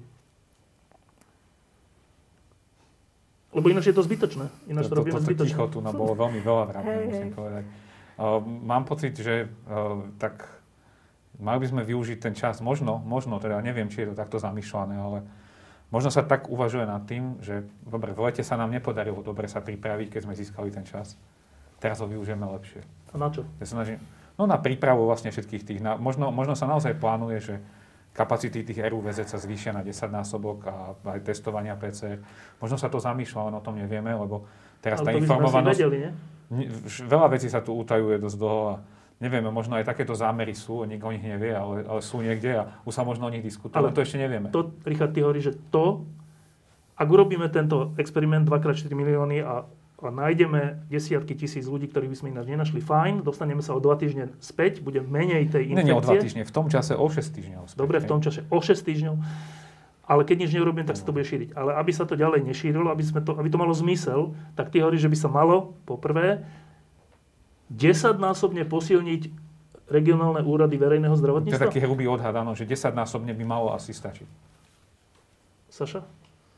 Súhlasím, to znie tak akurát, čo sa týka toho posilnenia regionálnych úradov. Ale to hovoríme už dlho. To hovoríme už 3-4 roka. Áno. Nestalo sa nič. Nie, práve sa nestalo nič. Čo sa stalo? Stalo sa viac... boli také viaceré vlny toho posilňovania. Boli dobrovoľníci, teraz sú tí vojaci. A nejaké navýšenie aj stálych pracovných miest, myslím, niekde prebehlo v jednotlivých regiónoch. Ale keď ešte hovorí, že 10-násobne, tak ja sa pýtam, že zatiaľ sa to koľko násobne zvýšilo? Zatiaľ sa to nezvyšilo násobne, pokiaľ ja viem. Dvojnásobne, alebo 260 tých vojakov bolo, tých trasovacích, dokopy na Slovensku. Áno, ale keď hovoríme o systematickom zvyšovaní miest, stálych pracovných miest, tak pokiaľ ja viem, tak to sa neudialo. A ty tam pracuješ? Ja tam pracujem, tam mám úväzok. Tak asi vieš? Registrujem len tie dobrovoľnícke posily a brigádnické posily a vojakov.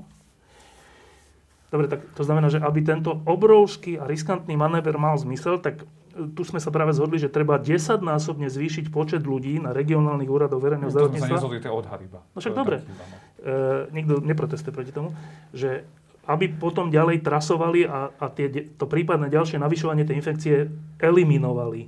Ak toto neurobíme, tak ten test je zbytočný. Nie, to Boris. Môžem ešte okamžite. Vakcína, Boris. Ďakujem za tip, aj k tomu sa môžem dostať. Ja by som chcel len povedať, že áno, jednoznačne treba povedať, že ak toto plošné testovanie sa dokonale vydarí, tak napriek tomu to nie je koniec pandémie u nás. Už len kvôli tomu, že všade inde vo svete toto isté neurobili. Čiže nebude to koniec a bude strašne dôležité vlastne robiť stále to, tie domáce úlohy, ktoré sme mali si robiť už celé leto, tak tie bude stále treba robiť. Čiže PCR testovanie, dohľadávanie kontaktov a tak ďalej. Ale a strašne dúfam, že toto plošné testovanie vlastne neodláka pozornosť od tohoto. To je veľmi dôležité, aby to stále pokračovalo a pokiaľ možno sa zlepšovalo neustále.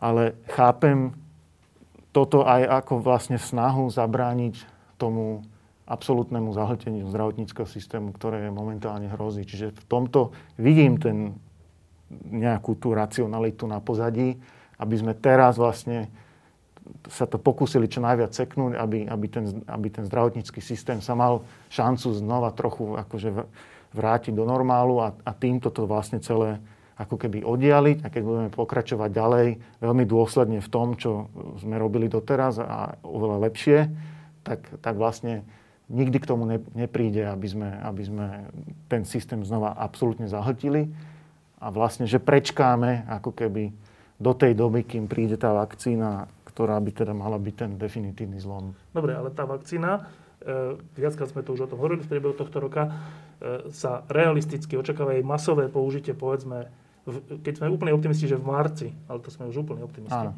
Tak dobre, tak to znamená, že keď v novembri, začiatkom novembra urobíme túto masovú operáciu, ktorou zrazíme trocha tú krivku, vrátime sa o 6 týždňov dozadu, to znamená znova získame nejaký čas na to, aby neboli preplnené nemocnice, na to, aby sme prípadne posilňovali tie úrady, hoci ich neposilňujeme už 3/4 roka a vedeli sme o tom, čo je úplne že šialené, ale dobré, tak teraz sme optimisti, že teraz to už naozaj budeme posilňovať, zatiaľ o tom nepočujem.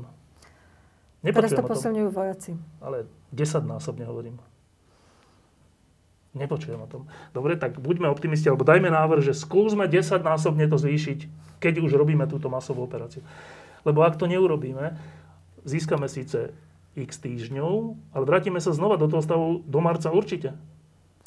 Ešte sú medzi tým Áno, áno. Ja ešte zase sa snažím nájsť niečo pozitívne na tomto celom. Takže ja napríklad veľmi oceňujem, že zrazu nastala taká zmena v myslení a zrazu 55 miliónov akože stojí za to. Veď to je možno jednodenná strata, ak sa to tu zvrhne. No, tak to je skvelý posun v myslení, tak dúfam, že takéto sumy vlastne budú do toho naozaj na tie regionálne aj naďalej vrážané, áno. A je veľká škoda, že teda týchto nejaký zlomok z tejto sumy nebol použitý v lete napríklad na navyšovanie laboratórnych kapacít. A kto je za toto zodpovedný? Kto to mal urobiť vlastne? Ešte môžem úplne tak do toho vstúpiť, lebo toto je veľmi dôležitá vec, ktorá sa to objavila a toto je naozaj extrémne dôležité povedať. Tých 6 týždňov, ktoré získame, je úžasná vec. My máme momentálne, nám hrozia preplnené tie nemocnice a my keď sa vrátime od tých 6 týždňov, tak dáme šancu vydýchnuť a možno vôbec zvládnuť to tým nemocniciam. Keď sa ukáže, že to bude efektívne, my to môžeme robiť znovu. To znamená, tým nikto neuvažuje, môžeme testovať každé 2 týždne. Keď je to presne, ak to bolo vyplnené, tie náklady, ak to stojí 50 miliónov za 2 týždne, to si možno môžeme dovoliť ako krajina, bude to efektívnejšie ako vypínať. Možno si zvykneme na každotýždenné testovanie. V prípade, že tých 8 úzkých hrdiel vyriešim, ale ak nie, tak to budeme len zhoršovať. Možno sa to bude zlepšovať s tým, keď si na to budeme mať, akože už tí ľudia budú skúsenejší. Čiže možno toto je spôsob, ako sa vyhnúť tomu Armagedonu. Teraz treba povedať, že nám naozaj hrozí to výrazné v Čechách a podobne. Tam je tá hrozba. Ešte to nenastalo, ale hrozba dlhodobo je. Keby to pokračovalo, tak to je zle.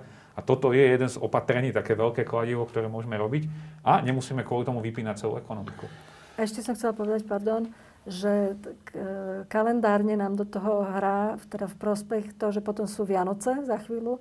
Takže ak v novembri, začiatkom novembra trochu stopneme to šírenie a teda vydržíme do Vianoc. Na Vianoce sa na 2 týždne väčšina ľudí zavrie doma tak či tak. Takže je možno, že tam sa podarí to troška znižiť. Ešte Richard, že keď hľadiska čísela, slovo exponenciálne, že ak teraz tie čísla sú 1800-2000, tak predpokladám, že o týždeň bude ešte viac a tak. To nebude tak, že tie nemocnice budú preplnené už do začiatku tohto testovania? No, to nesúvisí s exponenciálou, to súvisí s prudkým nárastom. Vôbec nie je dôležité, či je exponenciálny, ale je prudký. A áno, samozrejme, že nám hrozí do začiatku novembra pomerne zlý stav v tých nemocniciach, lebo to vyzerá, že ak teda je naozaj sa to zhoršuje, tak naozaj nemocnice by to, a možno už budú na krajičku, alebo to nebudú zvládať. Už sú problémy so záchrankami, zrejme už začínajú. Ale ja som v tomto veľmi optimistický v skutočnosti. A v posledný týždeň od piatku minulého týždňa, teda toho predchádzajúceho, pozorujeme výrazné zníženie mobility na Slovensku. To sú dáta, ktoré monitorujú mobilné telefóny ľudí. A na základe týchto údajov sa dá domnievať, že vlastne už od toho piatku nastal výrazný pokles kontaktov, miery kontaktov na Slovensku. Ak by toto bola pravda, tak v skutočnosti dnes už to šírenie sa nezhoršuje a dnes už vlastne ten nepozorovaný oblak tých infikovaných je v princípe v istom mysle stabilizovaný. Stabilizácia neznamená, že nerastie, ale už nerastie explozívne. Už rastie iba takým pomalším rastom, ktorý už je v istom zmysle lepšie zvládnuteľný práve tým trasovaním.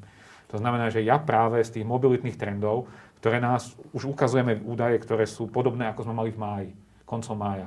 To znamená, že mobilita u nás sa už výrazne vrátila naspäť do toho jarného uzavretého režimu a vďaka tomu očakávam, že kontakty sú už naozaj v menšej miere, na šírenie už je oveľa viac pod kontrolou a možno potom z tohto hľadiska celá táto akcia môže mať ten význam, že keď to zastavíme, tak potom bude menšie. Ja sa ale bojím to, že napríklad tie opatrenia, ktoré teraz robíme, presne viedli k tomu zmenšeniu toho šírenia, teda zmenšeniu tej mobility. Práve akcia tohto typu, ako je to testovanie, výrazne zvyšuje mobilitu. Už som spomínal tú mobilitu zo zahraničia. Špeciálne, ak ľudia budú naozaj vidieť veľkú motiváciu vrátiť sa na Slovensko kvôli tomu, tak proste to, čo sme na takto vybojovali tými našimi opatreniami doteraz, môžeme aj stratiť. To si nikto neuvedomuje, že to môže mať aj záporný efekt. Ja dúfam, že nie, samozrejme, že dúfam, že to bude tak vymyslené, aby to nevzniklo. Ale momentálne tá situácia, možno nevidíme ju ešte v histórii, ale sa domnievame na základe tých skúseností aj z jary, že to šírenie možno už nie je až také zlé, ako by mohlo byť. Takže odpoveďou je, že sa vrátime do lepšej situácie v istom zmysle, ako sme boli 2-3 týždne dozadu. A ale nebude výrazne lepšia a práve preto potrebujeme to RUVZ, aby tam nielen to veľké kladivo, ale tie malé kladiva, aby to tam pozatopkali všetko do zem. Dobre, a teraz mám na vás už iba dve otázky a potom príde Pavol Čekan, ktorého sa tiež niečo popýtam. Jedna otázka. Okolo nás, v celom svete, je mnoho aj zlých vlád, aj dobrých vlád, aj zodpovedných spoločností, aj menej zodpovedných spoločností, aj rozumných politikov, aj menej rozumných politikov. Troška ma zaujíma, že ak je toto rozumné kladivo na túto vec. Dokonca, že môžeme sa tým vyhnúť celkovému lockdownu za cenu iba čiastočného. Tak predpokladám, že sme na to neprišli my tu na Slovensku. My väčšinou na takéto veci prídeme skôr poslední ako prví. A prečo to teda nerobia inde? No, bude to experiment. Je to veľký experiment. A... Čo sa boja rizika? Áno, tých rizik je veľmi veľa a je lepšie, keď to urobí niekto iný. Možno to bude fungovať, ako nejaká šanca je, do istej miery to fungovať bude určite, ale že aký bude úplný ten výsledný efekt, to je veľmi ťažké predpovedať a veľa krajín možno ešte nie je v tej situácii ako my, že to vidia ako tí ľudia, ktorí o tom rozhodujú ako poslednú šancu. Ja čo vnímam, že prečo vlastne my k tomu pristupujeme, ten dôvod je ten, že prichádza akási bezradnosť aj v tom riadení krajiny. A práve tá bezradnosť vedie k tomu, že toto už je ako keby posledná slamka, ktorej sa chytáme. A čo možno teda z toho hľadiska je aj správny postup. Ak toto je naozaj, keď už nevidia to východisko a očakávajú naozaj oveľa horší vývoj, tak toto možno je akože naozaj z ich hľadiska veľmi rozumné riešenie. A iné krajiny to možno ešte nevidia. Tak napríklad Česká republika ohlasovala a takýto typ testovania už dlhšie. Bola tam o tom verejná diskusia. U nás tá diskusia sa vynechala a rovno ideme do toho, ale to je možno aj špecifikum Slovenska. A Česi to prečo teda neurobili? No, lebo je to problematické. Tam sú presne tie, proste diskutuje. Oni nemali ten nápad s tou armádou, teda neviem, či ho nemali nápad, ale ten návrh, ako to robiť, bolo cez praktických lekárov. A možno je viac uskutočniteľný, ja netuším. Ale v každom prípade toto im prišlo, že toto bude ťažké. Odborníci sa vyjadrili, že tam vidia tie riziká, tak sa s tým trochu otáľa, ale nie je jasné, či k tomu nepristúpia a momentálne možno už čakajú na to, či to robíme my, ale nebudú môcť čakať na naše výsledky, lebo do polovice novembra oni nemajú čas. A to znamená, že, aby som to preložil, že my pristupujeme, alebo naša vláda pristupuje k tomuto kroku už tak trochu zo zúfalstva? No ja myslím, že áno, lebo všetky tie kroky a tie tlačové konferencie tak vyzerajú. A je dobre podporovať veci, ktoré vznikajú zo zúfalstva? No ale oni sa snažia poctivo riešiť tú vec najlepšie, ako vedia. Toto je najlepšie riešenie, ktoré oni našli. To, či môžeme diskutovať o tom, či je naozaj najlepšie, že či by nebola najlepšia kombinácia rôznych opatrení, napríklad takéto testovanie v tých ohrozených oblastiach a v ostatných práve posilnenie regionálnych úradov a zvýšenie testovania. Možno toto zvažovali a vyhodnotili, že to nevedia, treba z tej RUVZ posilniť a myslia si, že týmto dosiahnu taký efekt, aby sa tomu vyhli. Ale neviem, aké oni majú tie výpočty a ako oni uvažujú. To ja netuším, ale v každom prípade toto jasne, aj to bolo komunikované úplne jasne, že to vnímajú ako poslednú možnosť vyhnúť sa lockdownu. To znamená, že už iné riešenia ako keby im nepripadali do úvahy. Takže my sme v tej situácii, že žiaľ, bolo to tak vyhodnotené, že toto je jediná možnosť. Prečo podľa vás to v iných krajinách neurobili? Myslím, že Ríšo povedal väčšinu toho, čo som aj ja chcela povedať. Ako verím tomu, že v mnohých, alebo vo väčšine krajín to zvažovali a proste tá možnosť tu je, ten návrh určite zaznieva aj inde, ale je tam strašne veľa limitácií, ktoré sme tu, myslím, pomenovali všetky, od logistiky, finančnej náročnosti, toho množstva falošne pozitívnych, falošne negatívnych, ktoré dávajú potom skreslený obraz a tých ďalších krokov, čo sú všetky potrebné potom. Čiže preto to zrejme neurobili. Pretože väčšinou to vyhodnocujú odborníci, kdežto u nás došlo k takémuto, neviem ako to nazvať, asi skôr politickému rozhodnutiu. A presne súhlasím s tým, že je to experiment, ktorý môže výjsť. Keby takéto rozhodnutia musia byť veľmi ťažké a tie rozhodnutia závisia od toho, že kto robí tie rozhodnutia. Ako z epidemiologického hľadiska ja si viem skôr predstaviť napríklad reprezentatívnu vzorku a tam urobiť PCR testovaním veľmi spoľahlivým prehľad o počte infikovaných. Alebo to urobiť vo viacerých regiónoch. A tým by sme vedeli zistiť presne, ktorí infikovaní nám unikajú z toho vyhľadávania. A potom na tie skupiny zacieliť nejaké cieľené vyhľadávanie. Ale ako, dobre, už toto rozhodnutie padlo, čiže už si musíme len držať palce, že z toho vyjde niečo dobré. No, prečo to iné krajiny nerobia? Ako, treba jednoznačne povedať, že možno preto, lebo na to treba naozaj absolútnu odvahu. A určite sa boja aj tých logistických nástrah, ktoré to má, ale aj tých vedeckých, tých limitácií, ktoré súvisia s tým testovaním.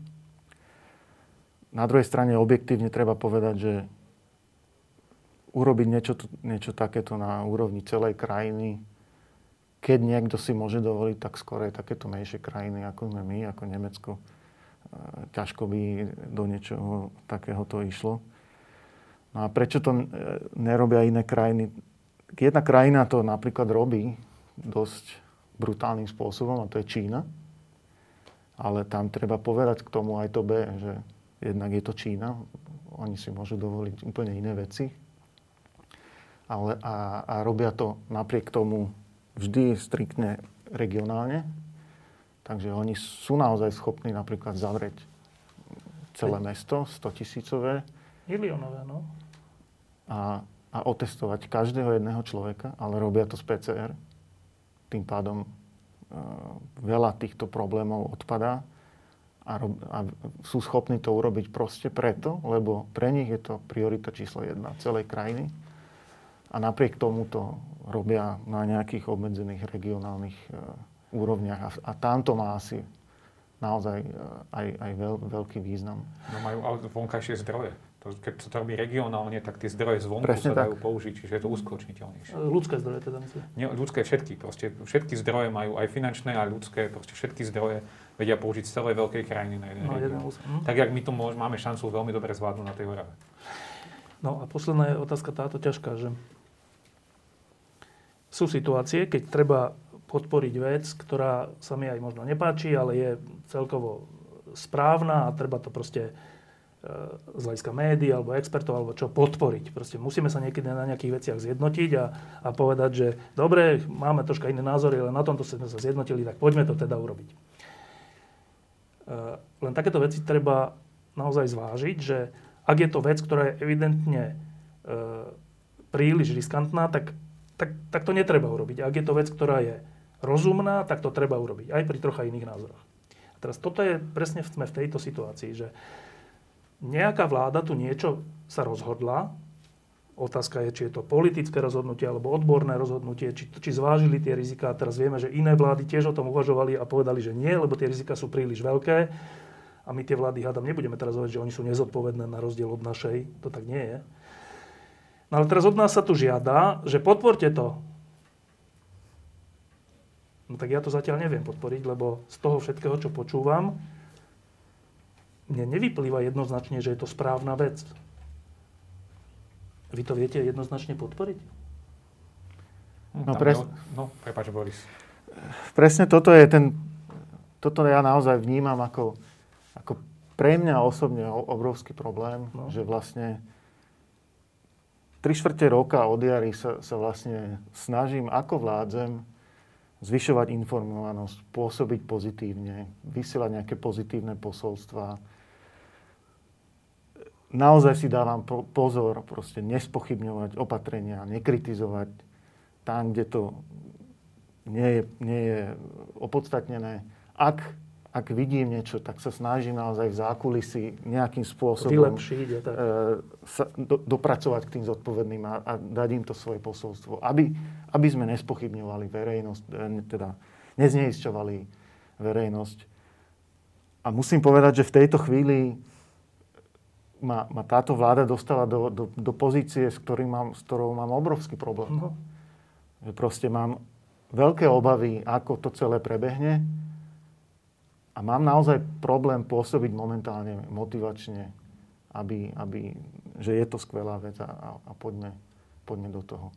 Ale zároveň znova, ja nechcem byť tým, kto bude obviňovaný, že vlastne to nejakým spôsobom sabotuje, že kvôli nám teraz bude nižšia účasť.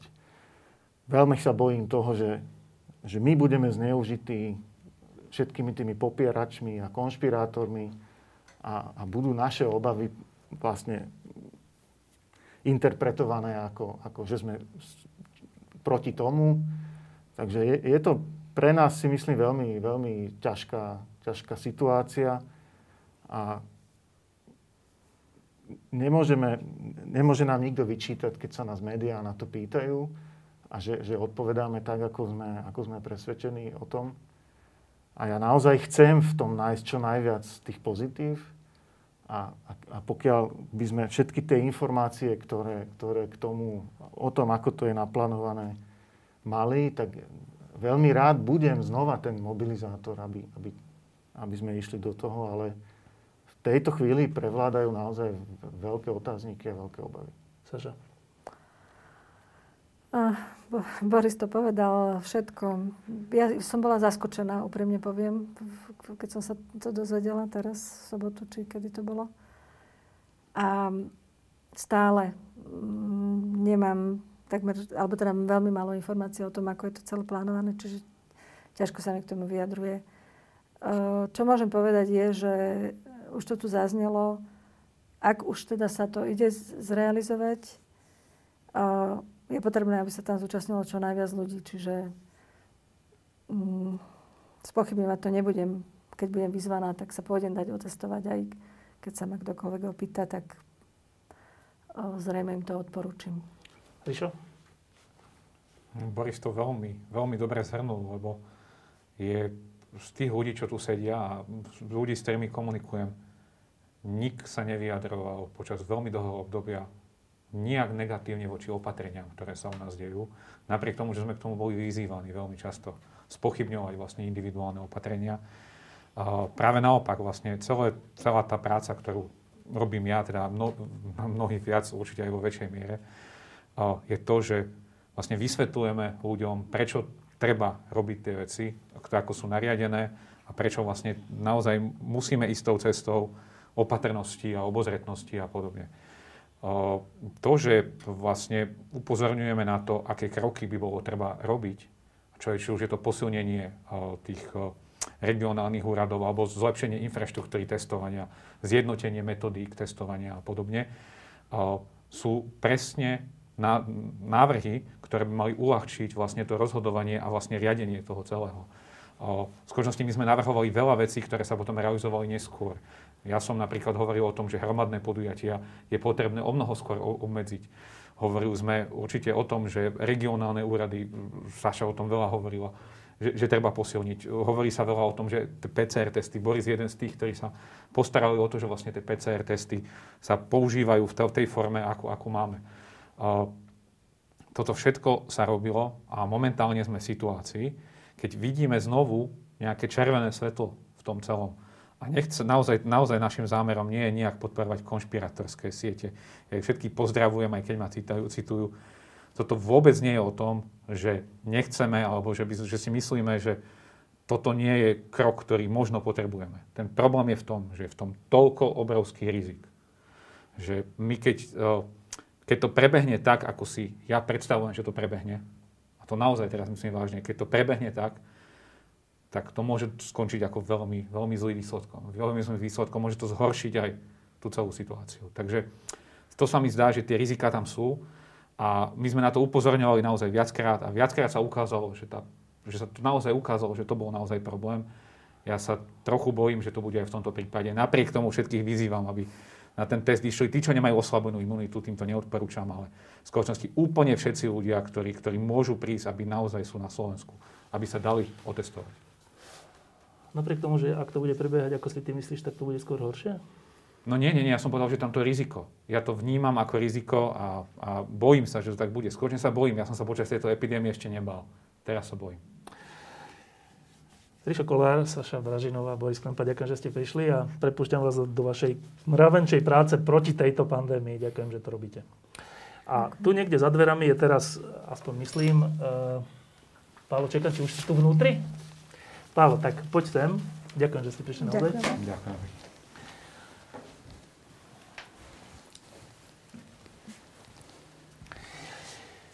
Tak, Pavol Čekan je ďalší z ľudí, ktorí nás touto pandémiou sprevádzajú už vlastne celý tento rok a popri tom, že nás ňou sprevádzajú, tak už rozdal zadarmo koľko? 250,000 testov tejto krajine, aby situácii pomohol. Tak neviem, či, ako dlho si tu bol? Čo? Strašne dlho. Tak, najprv krátka reakcia na to, čo si počul. No, som počul všetko, čo si myslím aj ja. A v podstate my, vedci a ľudia, ktorí sú nejakým spôsobom dlhodobo namočení v tejto pandémii, tak sme teraz v takom pomykove, že teda čo sa ide robiť. Jediné obrovské pozitívum tejto celej diskusie je v tom, že zrazu sa začína rozprávať veľa o testovaní, čo mňa zase veľmi teší. Ja si myslím, že PCR testy dostanú, že je obrovské PR, že zrazu zistíme, že sú presnejšie a že sú super. No a samozrejme súhlasím hlavne s tým, že aj po tom plošnom testovaní to testovanie a ten kontakt tracing a to všetko sa nezastavuje a naozaj treba v tom ďalej pokračovať a zlepšovať. Ja si napríklad myslím, že toto je situácia, kedy ja by som identifikoval dva hlavné problémy v rámci toho systému testovania a teraz je napríklad chvíľa s tým niečo spraviť. A to sú? No tak prvá vec je, že napríklad teraz prichádzajú tie 3 antigenové testy. Jeden je Abbott, potom je tá juhokorejská firma SD Biosensor a tretia je Rapigen, neviem, asi ide o čínsku firmu. A napríklad mnoho pochybností tu ľudia majú, napríklad vedci, ako bol Rišo, alebo Boris, alebo Saša, je aj tá pochybnosť vychádza z toho, že niekedy je dobre si ohmatať tie testy. Niekedy je dobre napríklad urobiť klasickú klinickú validáciu tých testov, porovnať a naozaj vybrať, že ktorý je z nich najlepší. My tým, že vlastne predávame PCR testy v zahraničí, tak ja viem, ako ten systém funguje v Saudskej Arábii a v iných štátoch a dokonca aj v európskych štátoch, Česká republika, tak ďalej, kde vždy posielate vzorku testu, respektíve viacero, a vždy sa na tom urobí nejaká klinická validácia. A tá sa musí urobiť pod záštitou regulačnej autority, ktorou na Slovensku je ŠÚKL, a mal by to robiť nejaké referenčné laboratórium. No a teraz už odporúča WHO, FDA, povedzme, že 100 pozitívnych, 100 negatívnych. No a takto uvidíte, či naozaj v našich konkrétnych slovenských podmienkach porovnávajúc s PCR testami a so všetkou tou perepuťou odbery RNA extrakcie, či naozaj v našich zemepisných šírkach je tá citlivosť 70%, 60%, 80%, určite viac než 30%. Alebo či tá špecificita je taká 99,5, alebo 98, alebo 100. A keď takéto dáta máte, preukážete to vedeckej obci, tam nie je žiadna pochybnosť. Poďme sa, tak potom sa môžete prísť a začať baviť. No a to je to, čo si myslím, že tu chýba tu proste referenčné laboratórium, ktoré by takúto porovnávaciu validáciu naozaj spravilo. A je to veľká škoda, lebo práve sedel tu Boris Klempa, jediné laboratórium na Slovensku, ktoré má európsky certifikát z ECDC o tom, že boli súčasťou kruhových testov a naozaj je to certifikát, ktorý hovorí o kvalite testovania, ktoré oni dokážu spraviť. A samozrejme máme tu špičkových infektológov na Kramároch okolo pani doktorky Košťalovej, Petra Sabaku, ktorí napríklad by vedeli presne urobiť odber, urobiť antigenový test, poslať ďalšiu vzorku pacienta priamo k Borisovi a pritom ešte sú blízko seba, lebo však to vzdušnou čarou je to 1 kilometer. A takéto niečo spraviť a máte do týždňa po diskusii. naozaj do týždňa viete, čo je najlepšie, ako to môže fungovať, čo môžeme predvídať v našich zemepisných šírkach. To je prvý problém, ktorý, keby táto diskusia sa posunula týmto smerom, tak palec hore a myslím si že všetci by to vo vedeckej... Počkaj, zapamätaj si ten druhý problém, ale dovysvetlíme tento prvý. To znamená, že ty hovoríš, že tie testy, ktoré ideme použiť na tých 8 miliónov odberov a 8 miliónov testov, že tie testy, ktoré budú drvivá väčšina v prvom kole z tej jednej firmy, zrejme z tej juhokorejskej, ty hovoríš, že my ideme použiť test, ktorý sme si ani len tu nevyskúšali. To ja neviem, či sme si ho nevyskúšali. To si teraz povedal. No, hovorím, že to ja neviem, ale toto by som chcel vidieť. Hej, ale hlavne by som tak chcel... Asi by si to vedel, nie? No, nemusím ja všetko vedieť. Oni samozrejme, že na ministerstve zdravotníctva mohli samozrejme zadať niektorým laboratóriom na Slovensku, aby túto validáciu spravili. Vieš o tom? Ale čo? Viem. Vieš o tom, že to zadali?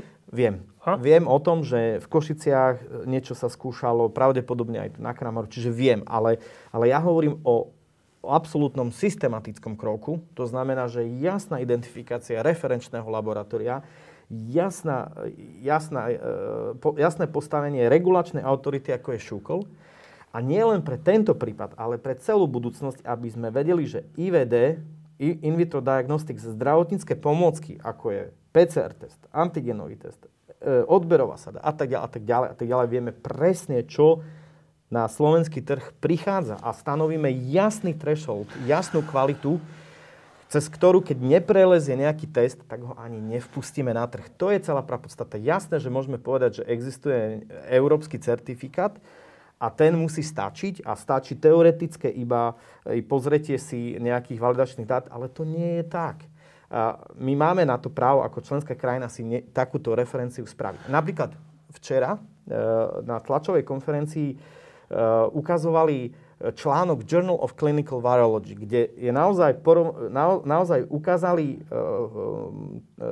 ako vlastne vyzerá tá klinická validácia presne tých antigenových testov od SD Biosensor, kde spomenuli, že samozrejme, že špecificita je 100%, ale nepovedali, že senzitivita vyšla iba na 70%, čo samozrejme je oveľa lepšie, než sa tu diskutuje tých 30%, čo kľudne môže sa stať u nás. Len tam je jeden veľký problém, že oni to porovnávali s nejakým PCR testom, ktorý sa možno v našich končinách ani vôbec nepoužíva. A to je to, že my máme určité špecifika, to sa zdá, že nie, ale je tak, my máme určité špecifika, že ktorú odberovú sadu používame v dnešnej dobe, ktorý extrakčný kit, akú extrakčnú metódu, aký PCR test, na akých prístrojoch a to naozaj robí to územie Slovenska trošku špecifické, čo je vlastne ten druhý problém, na ktorý prejdeme a preto by táto validácia mala byť urobená aj túto referenčným laboratóriom a raz a navždy tento problém poriešiť práve tým, že sa to jasne stanoví, jasne sa to štandardizuje.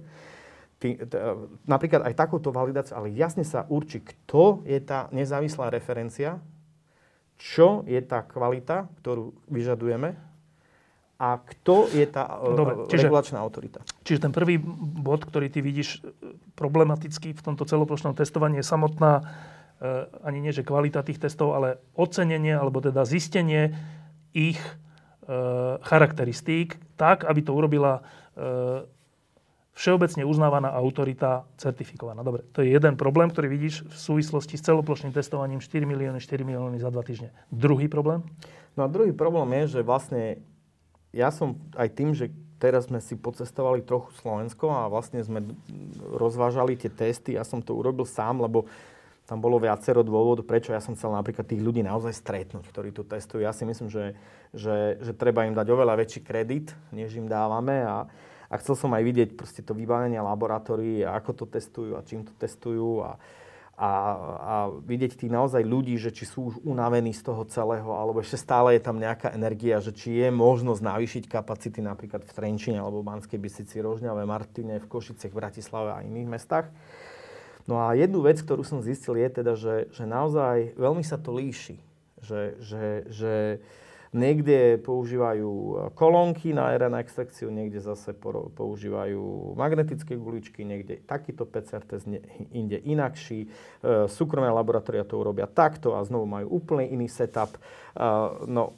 Proste prišiel som na to, že nemáme štandardizované PCR testovanie samotné. To znamená, že že tie výstupy, ktoré z toho PCR z tých chodia z rôznych laboratórií, neviem, nie som si istý, že sa dajú porovnávať.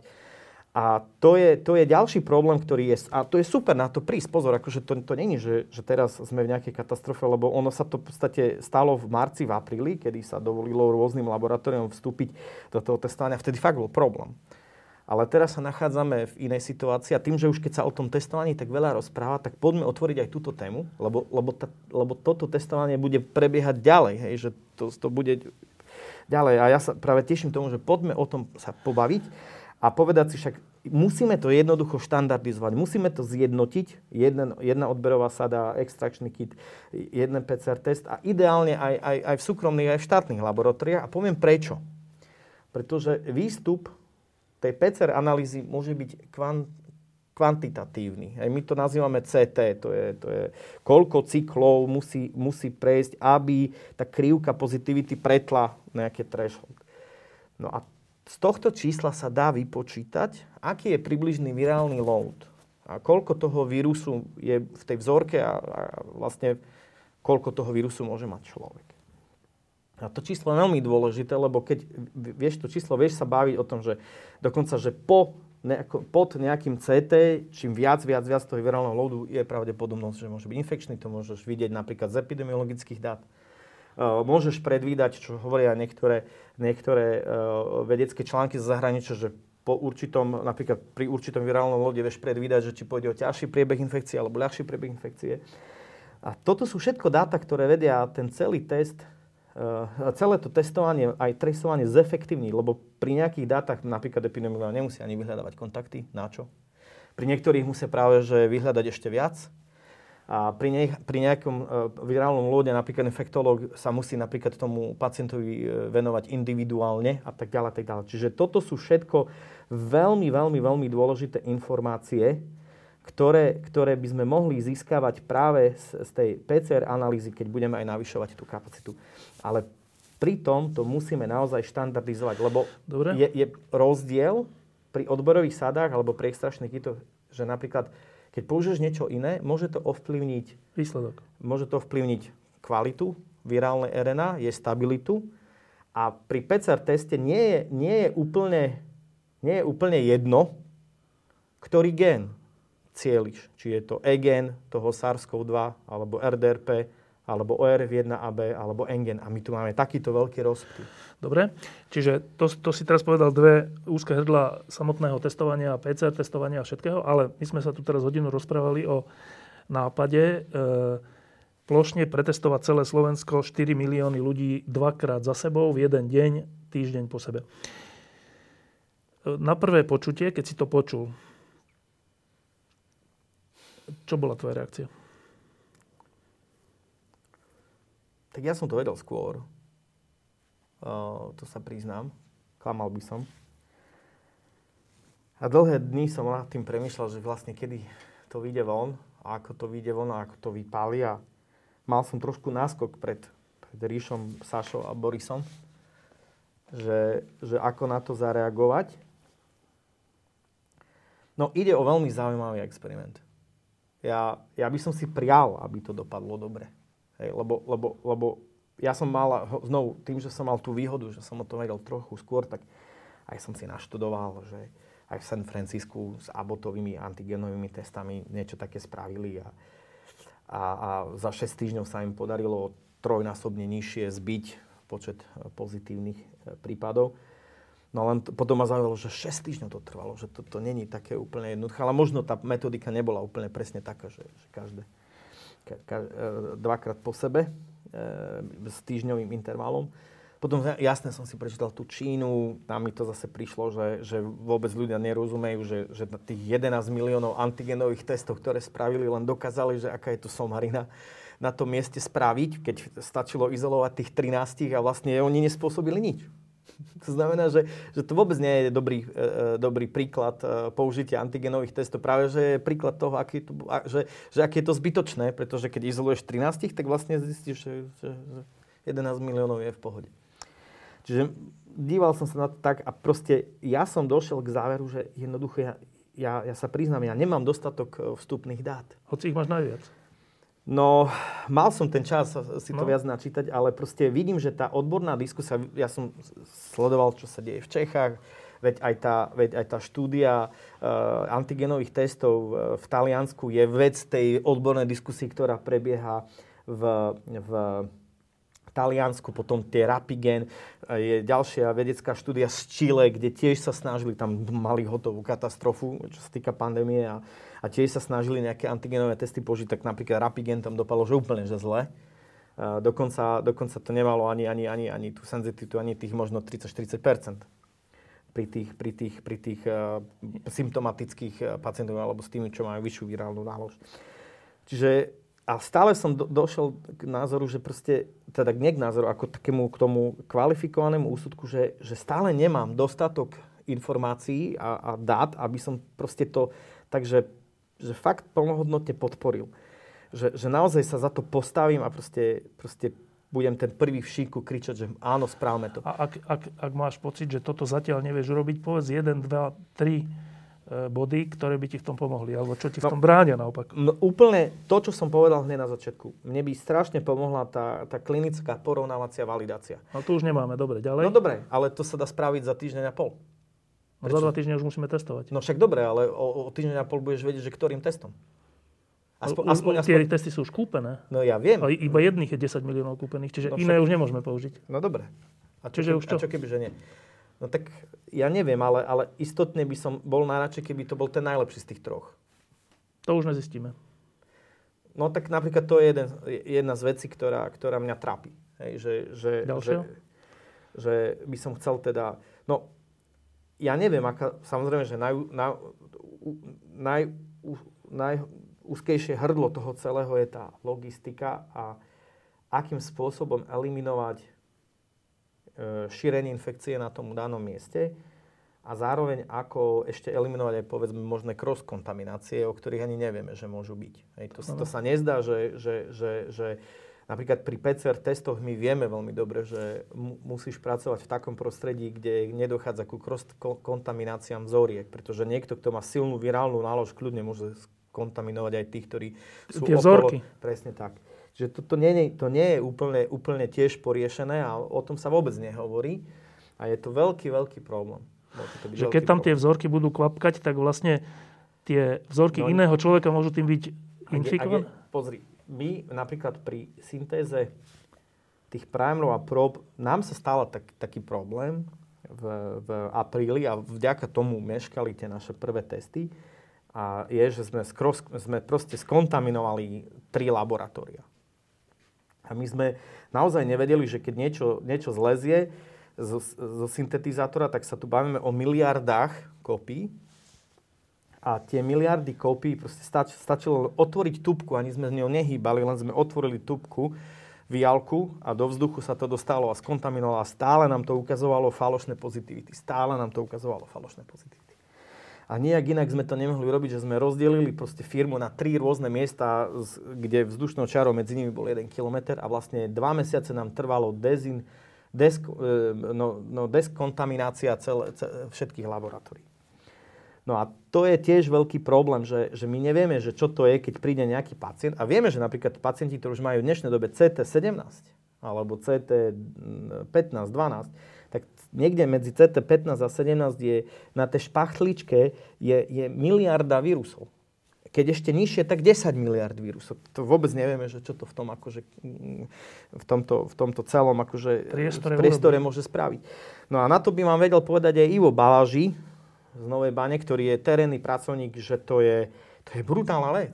To vôbec nikto neuvedomuje, že keď proste sa aj oblečete do toho odevu a máte rukavice a nemeníte rukavice po každom jednom pacientovi, že ako ľahko môže dojsť k infekcii len toho... vzorky. Alebo aj človeka, ktorý stojí za.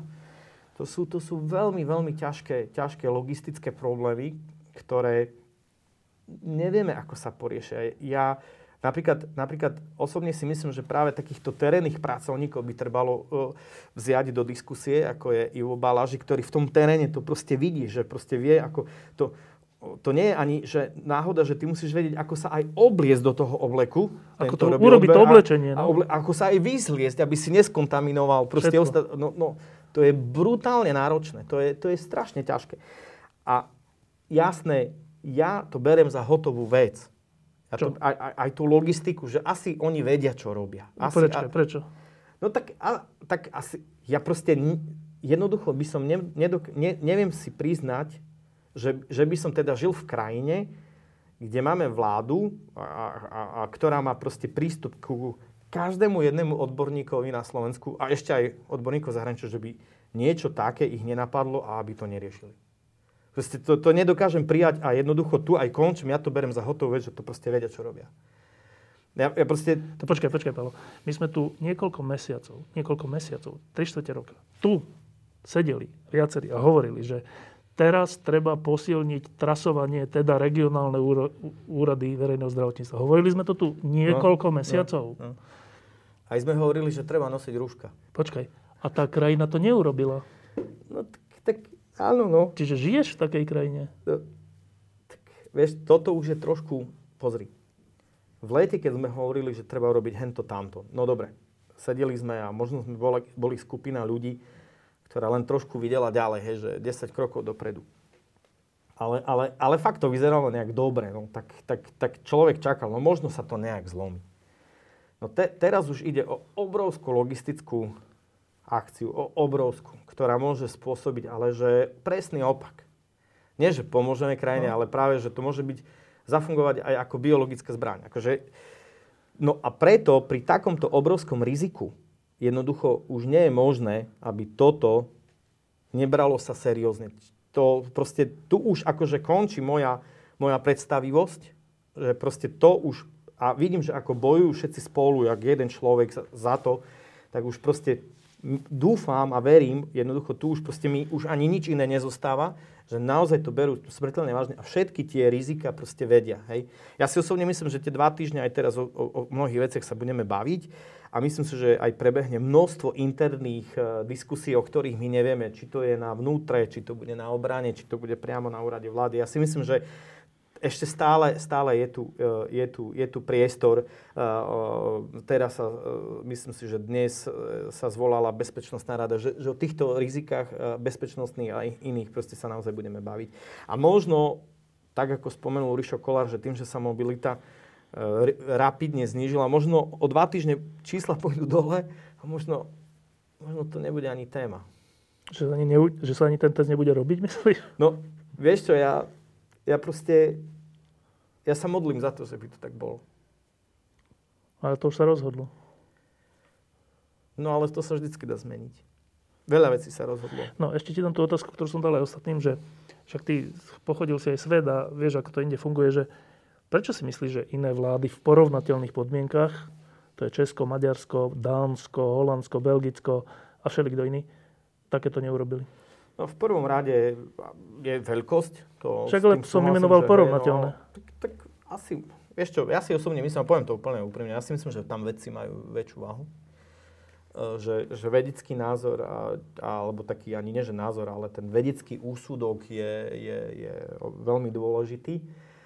A tým, že vedci proste stále hovoria o nejakej odbornej diskusii, ktorá musí pokračovať, tak jednoducho tým, že není zhoda, tak vláda si proste povie, dobre, keď nie je zhoda, my vieme, že títo vedci nebudú schopní motivovať občanov. Lebo najdôležitejšie na tom plošnom testovaní je ten počet. To hovorím, keď zoveria teraz logistika, fajn, dobre, tie testy niečo odhalia, fajn, ale tam musíš dať ten počet. To nie je sranda, proste keď ti príde 10%, tak to je koniec, to je fopa, hej, to je zbytočné. Keď ti príde samozrejme 90%, tak to je veľký úspech. No a pravdepodobne vedci sú častokrát v škandinávskych krajinách, kde som teda ja žil dosť dlho, sú považovaní za tak silné autority, že keď proste ten vedec alebo skupina vedcov povie, že poďme do toho, tak proste tá celá spoločnosť do toho ide. Hej, a teraz v tejto dobe pandémie, kde ten vedecký úsudok založený na odborných faktoch je proste pre tých ľudí totálne prioritný. Preto napríklad oni nemajú povinné očkovanie, A pritom 99% je zaočkuje. To je preto, lebo proste tam sú vedecké autority, ktoré majú silné slovo. No a u nás to asi tak, neviem, či to je vyústenie, či buď nie sme ako spoločnosť, sme sa nedostali na tú úroveň, že tá veda má tú autoritu, čo samozrejme myslím si, že budeme súhlasiť, že asi áno. Alebo je to niečo, čo nás dobieha ešte z minulosti. Ja neviem a vždycky sa na to vyhovorím, že som tu 3 roky, neviem, to vy musíte povedať vy. Ale myslím si, že to je ten hlavný rozdiel, že proste teraz tu majú byť vedci, nie vláda ako jeden človek, ale vedci, virológovia, infektológovia, diagnostici, molekulárni biológovia, epidemiológovia, matematici a tak ďalej, ktorí v jednom šiku povedia, že toto je to najlepšie, čo Slovensko môže v dnešnej dobe spraviť. No lenže ja som tu mal 3 a ty si 4, ktorých poznám ako hodnoverných ľudí za ten rok a ani jeden z vás nepovedal, že je toto najlepšie. No, tak je to, buď nemáme dostatok informácií, to je prvá možnosť, čo... Akože iní vedci to vlastne robia, len vy o tom neviete. No možno pandemická komisia na ministerstve zdravotníctva má viac informácií ako my. To kľudne môže byť rozdiel. Čo, dobre, ale hovorím možné dôvody. To je možno jeden rozdiel, alebo druhý rozdiel je, že naozaj to vieme iba pár dní a niektorí to vedia už 2 týždne. To znamená, že už nejak ten proces, myšlienkový proces už prebehol a jednoducho naozaj, keď proste dokázali to analyzovať a vyhadzovať všetky možné ostatné riešenia, tak im došlo iba, že toto je to jediné. Alebo je to naozaj tak, že čím lepší vedec, tým viac pochybuje. To je úplne prirodzené, že čím hlbšie si v tej vede, tak tým viac to pochybovactvo je tvojim ako keby to tvojou doménou. No a potrebujeme jednoducho čas. Potrebujeme proste odbornú diskusiu v nasledujúcich dňoch, ktorá by mohla vyústiť práve v ten konsenzus, že aj my to naozaj podporíme, lebo vidíme čísla, vidíme dáta, neexistuje už iný spôsob ako na to a tak ďalej. No, je to ťažká situácia, lebo teraz, keď sa ľudia dozvedeli, že vláda sa takto proste rozhodla a rozhodla sa tak ako jeden človek, že akože všetci, není tam, že časť vlády si myslí, že nie a tak, aspoň navonok to nehovoria, všetci hovoria to isté, tak by sa očakávalo aj z očí v oči dezinfoscéne a všetkým týmto veciam, ktoré sme videli aj v sobotu, tak by sa očakávalo, že rozumní ľudia sa nejakým spôsobom zjednotia. No lenže situácia je taká, ako ty hovoríš, aj tí, ktorí tu boli predtým, že keďže sú všelijaké pochybnosti, keďže sú všelijaké riziká, keďže máme skúsenosť s konaním tejto vlády chaotickým v tejto veci, viď regionálne úrady a ich neposilnenie napriek evidentnej potrebe, tak ide to ľuďom ťažko z úst podpora toho, až je to tak, že niektorí povedia, ja to neviem podporiť. Neviem to proste podporiť. No a tá ťažká situácia je v tom, že... Martin Mojžiš teraz včera, alebo kedy večerom napísal ďalší z takých svojich provokatívnych textov, kde hovorí, že dúfa, že ľudia na to nepôjdu, lebo vidí tie rizika. Ale na to sa hneď strhla obrovská masa strašného hejtu, že čo je to za nezodpovednosť takéto niečo povedať. Ale veď my sme úplne v inej situácii. Tu je možno nezodpovedné povedať, že chodte. A možno je nezodpovedné povedať, že nechodte. Neviem, čo je vlastne zodpovedné v tejto chvíli povedať. Presne tak. A vieš čo, ešte sa to odzakadlo, ja som včera pozeral aj na telo, kde sa o tomto plošnom testovaní hovorilo a ľudia mohli hlasovať teda, či pôjdu alebo nepôjdu. A skončilo to presne 50-50. No a to je presne to, čo hovorím, že teraz tento týždeň a možno aj ten ďalší, vlastne my sme presne tu a ono sa to preklopí tuto alebo tuto. A to nie je toto, čo vlastne teraz prebieha, tá diskusia a aj to, čo hovoríme, že neviem, to nie je, že zlé. To je práve naopak. No však. Že my sme vlastne teraz počali tú diskusiu, odbornú diskusiu a teraz poďme sa o tom ale vážne baviť. A máme na to čas? No jasné, že máme na to čas. Však keď hovoríš, že už to je, je to nezvratné, tak teraz sa to preklopí na to, že pôjde 50% plus alebo 50% minus. Ale myslím, na tú diskusiu máme čas, však to je za 2 týždne. No ale pozri, za 2 týždne sa čo všetko dá stihnúť. Hovorím, napríklad klinická validácia takú, ako ja považujem za absolútne akceptovateľnú, trvá týždeň a pol. No týždeň a pol, a však to už je toľko. No dobre, ale keď to by sme dneska museli sa rozhodnúť. No však jasné. Tie hodinky začali tikať. Ale keď tá validácia dopadne dobre a zrazu sa celá vedecká obec prikloní, no tak bum, proste sa zvýšia čísla. To je o tom, že aj vláda si vlastne na seba, akože možno nechtiac, ale oni si na seba uplietli bič. Lebo v podstate spustili tikajúce hodinky a teraz tá diskusia musí začať prebiehať čo najskôr. A to je pravda, proste to je veľmi ťažké dostať v dnešnej dobe, v tomto stave, v akom spoločnosť je. Samozrejme, môžeme hovoriť o skutočných alebo neskutočných dôvodoch, že tá spoločnosť práve teraz hltá všetko, čo jej povieš. No, ale tá diskusia, ona je nejak nastavená.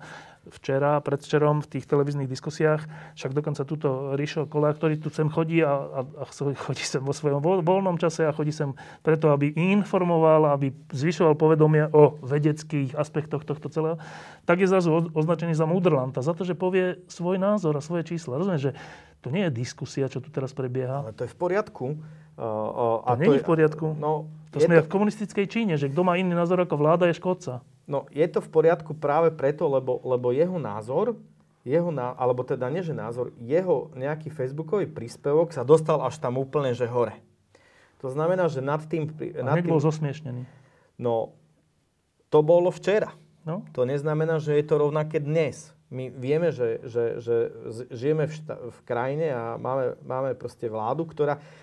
To vôbec nemusí znamenať niečo pre Riša Kolára zle, alebo vôbec zle pre túto danú informáciu. Pokiaľ sa to neberie osobne, to je len začiatok dobrej diskusie. No tak dostal teraz on nejaký hejt, ale pravdepodobne začal na tým premýšľať. Zober si, že včera už mávali na tlačovke z Journal of Clinical Virology. Čo je normálne, že začiatok dobrej diskusie. No niekto proste vždycky bude ten instigator. Áno, ale rozumiem, že my tu ty voláš potom, že rýchlo urobme diskusiu, máme na to 10 dní. Rýchlo urobme diskusiu o validácii, o testoch, o rizikách, o úzkých hrdlách tohto celoplošného testovania a možno to potom vedci jedným hlasom podporia. Lenže na to by sme potrebovali mať podmienky tej diskusie a podmienky tej diskusie sú správne, že počúvajte vedci, tak povedzte teraz všetky pre a proti a my nebudeme hovoriť tým, ktorí budú hovoriť proti, že vy ste škodcovia a že vy ste mudrlanti a že vy nič neviete, ale budeme to vážne brať, lenže tu je to naopak. Tu už sa očakáva iba podporné stanovisko. No, tak sa to očakáva zle, pretože stále táto celá diskusia, ak bude aj žiadna, môže skončiť tak, že väčšina to nepodporí. No a skončí to fiaskom. Čiže to není. My žijeme v normálnom demokratickom režime. To nezmení ani jeden človek. To sa nedá.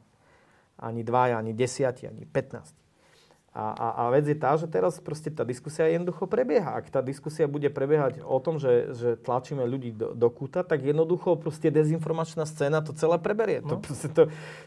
Teraz tá celá diskusia musí prebehnúť bez červených sukien. No. Jednoducho nejde to inak.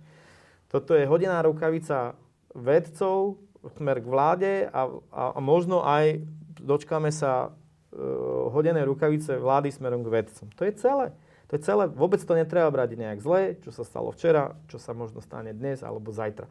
Ak tá diskusia neprebehne, no tak to skončí proste tak, že budú tu ľudia, ktorí to proste podporia, budú tu ľudia, ktorí to nepodporia a znovu zostaneme, bum, jazyček na tých 50 a znovu budeme riskovať, že padneme dole, hore alebo dole.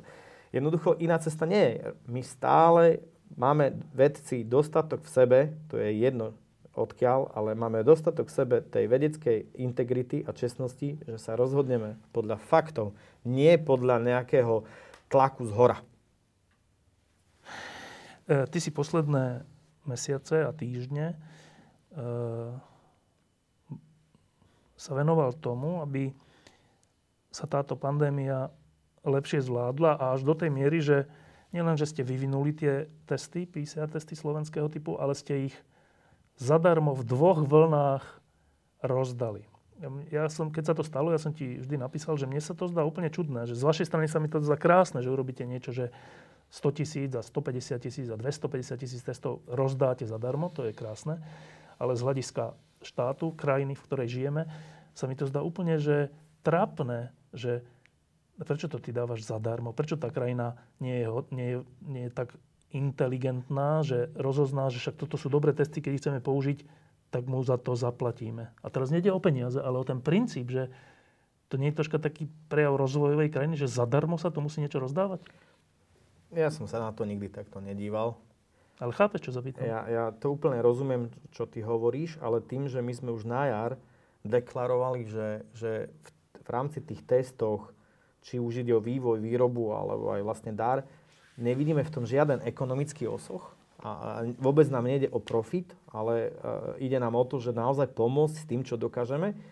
Ja som nad tým nikdy ani nepremýšľal, že prečo je to tak, alebo tak. Tak jasné, že boli okamihy, že človek si povedal, no tak dobre, však ja by som tie peniaze použil iba na vedu a na vedcov a na výplaty tých 30 ľudí, ktorí tu v podstate v Bratislave zamestnávajú. Čiže v podstate tie peniaze prídu späť do obehu. Hej, že keď sa kúpie nejaký iný test, ktorý musí byť zo zahraničia, alebo my sme jediný výrobca na Slovensku, tak jasné, že tie peniaze sa vyvezú do zahraničia. No ale akože znovu, raz som deklaroval, že nemám v tom ekonomický záujem, nemáme v tom ekonomický záujem.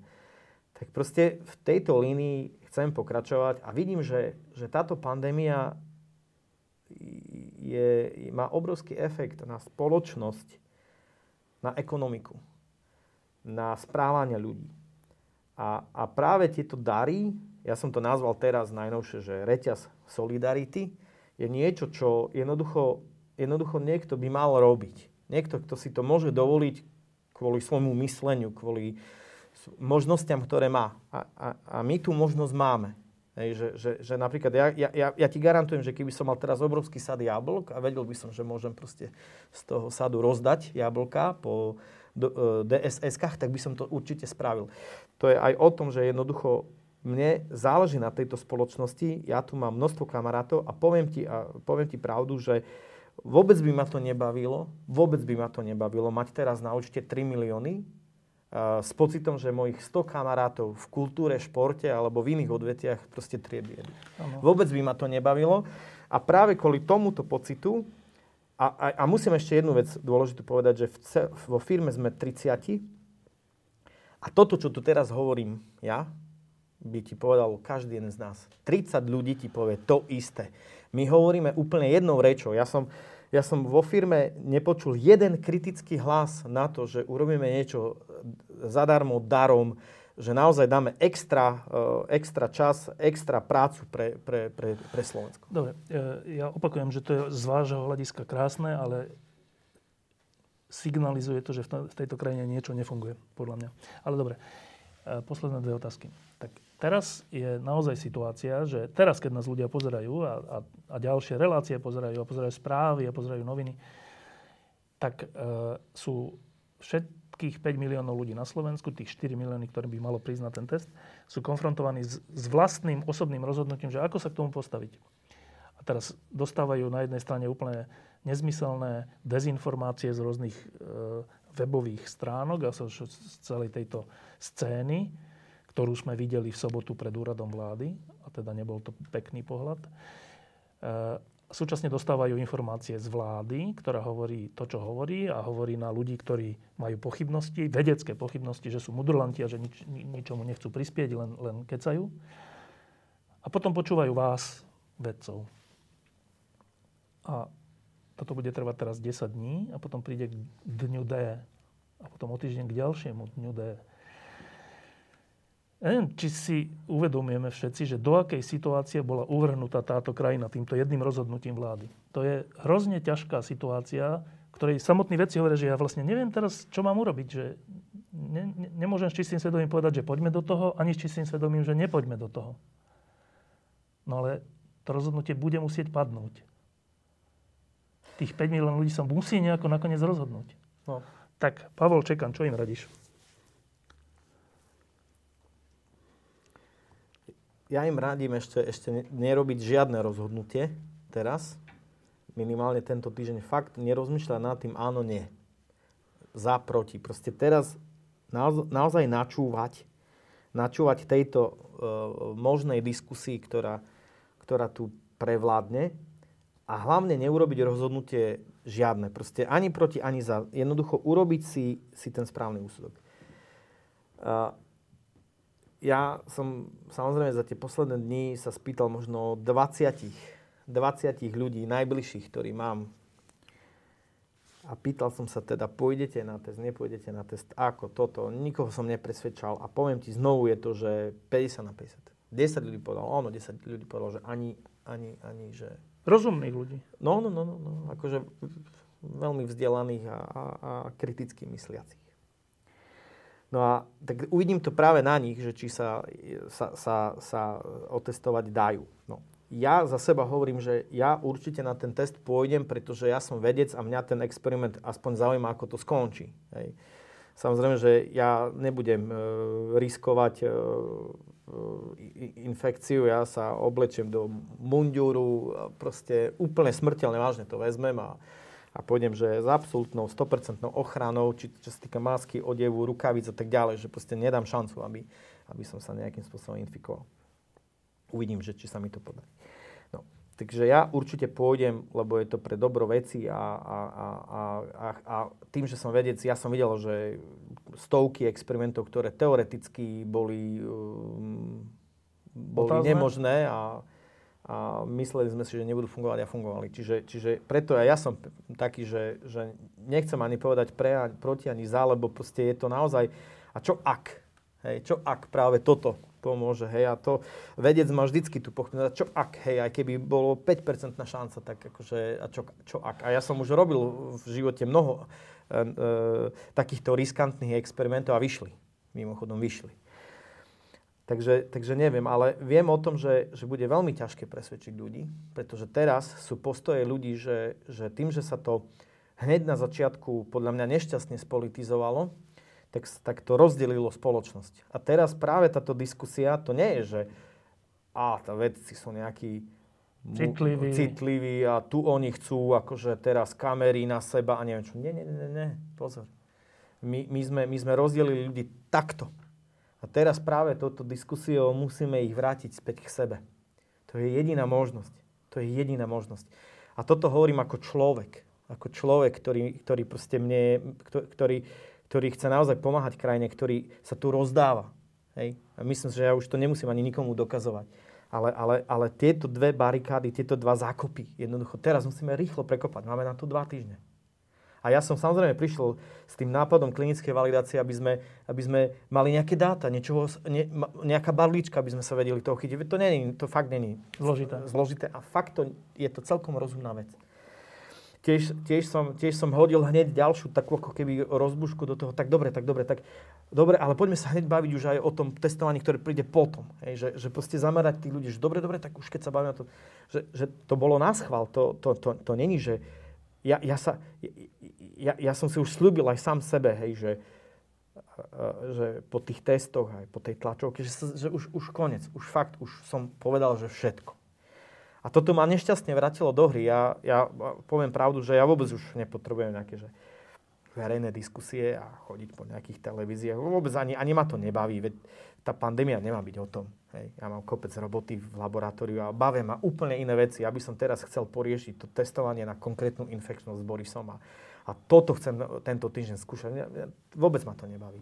Chodiť a vysvetľovať a tak ďalej. Akože my sme sa navysvetľovali fakt už dosť. A znovu nás to vracia do hry. Ale toto je ešte jedna vec, kedy si myslím, že toto by mohlo pomôcť. A fakt už s tým chcem už skončiť, že táto diskusia je tu na pomoc vláde, na pomoc tejto situácii. Nie na nejaký rozpor. Tu není žiaden rozpor ani s vládou, ani s ministrami, ani s nikým, ani s ľuďmi, ktorí to chcú, alebo s ľuďmi, ktorí to nechcú. Ide o to, jednoducho teraz tie hrany nejakým spôsobom obrusiť a dostať ľudí bližšie k sebe.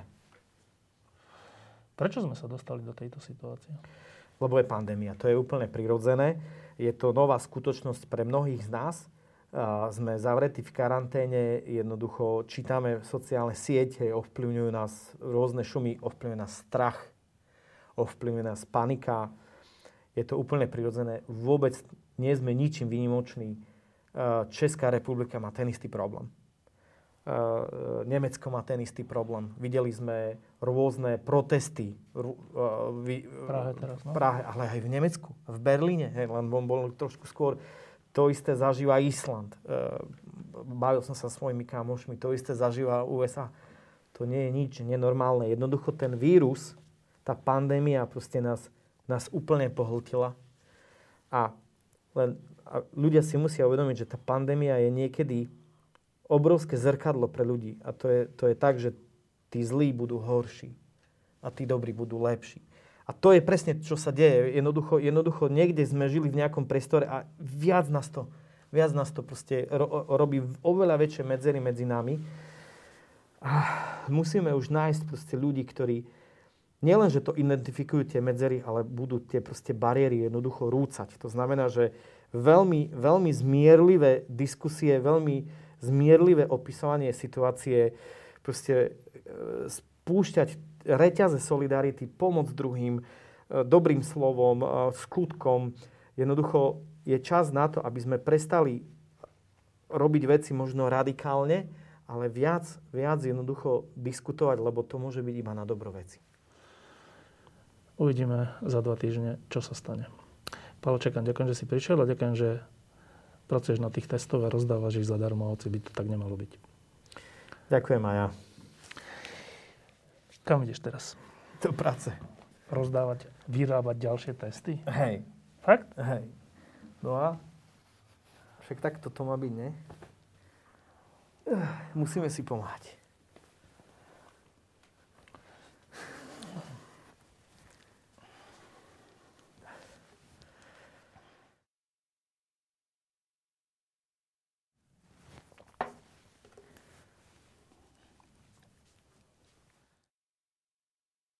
Diskusie pod lampou existujú iba vďaka vašej podpore. Ak považujete program pod lampou za zmysluplný, pomôže nám už 1 euro za diskusiu. Vopred vám veľmi ďakujem.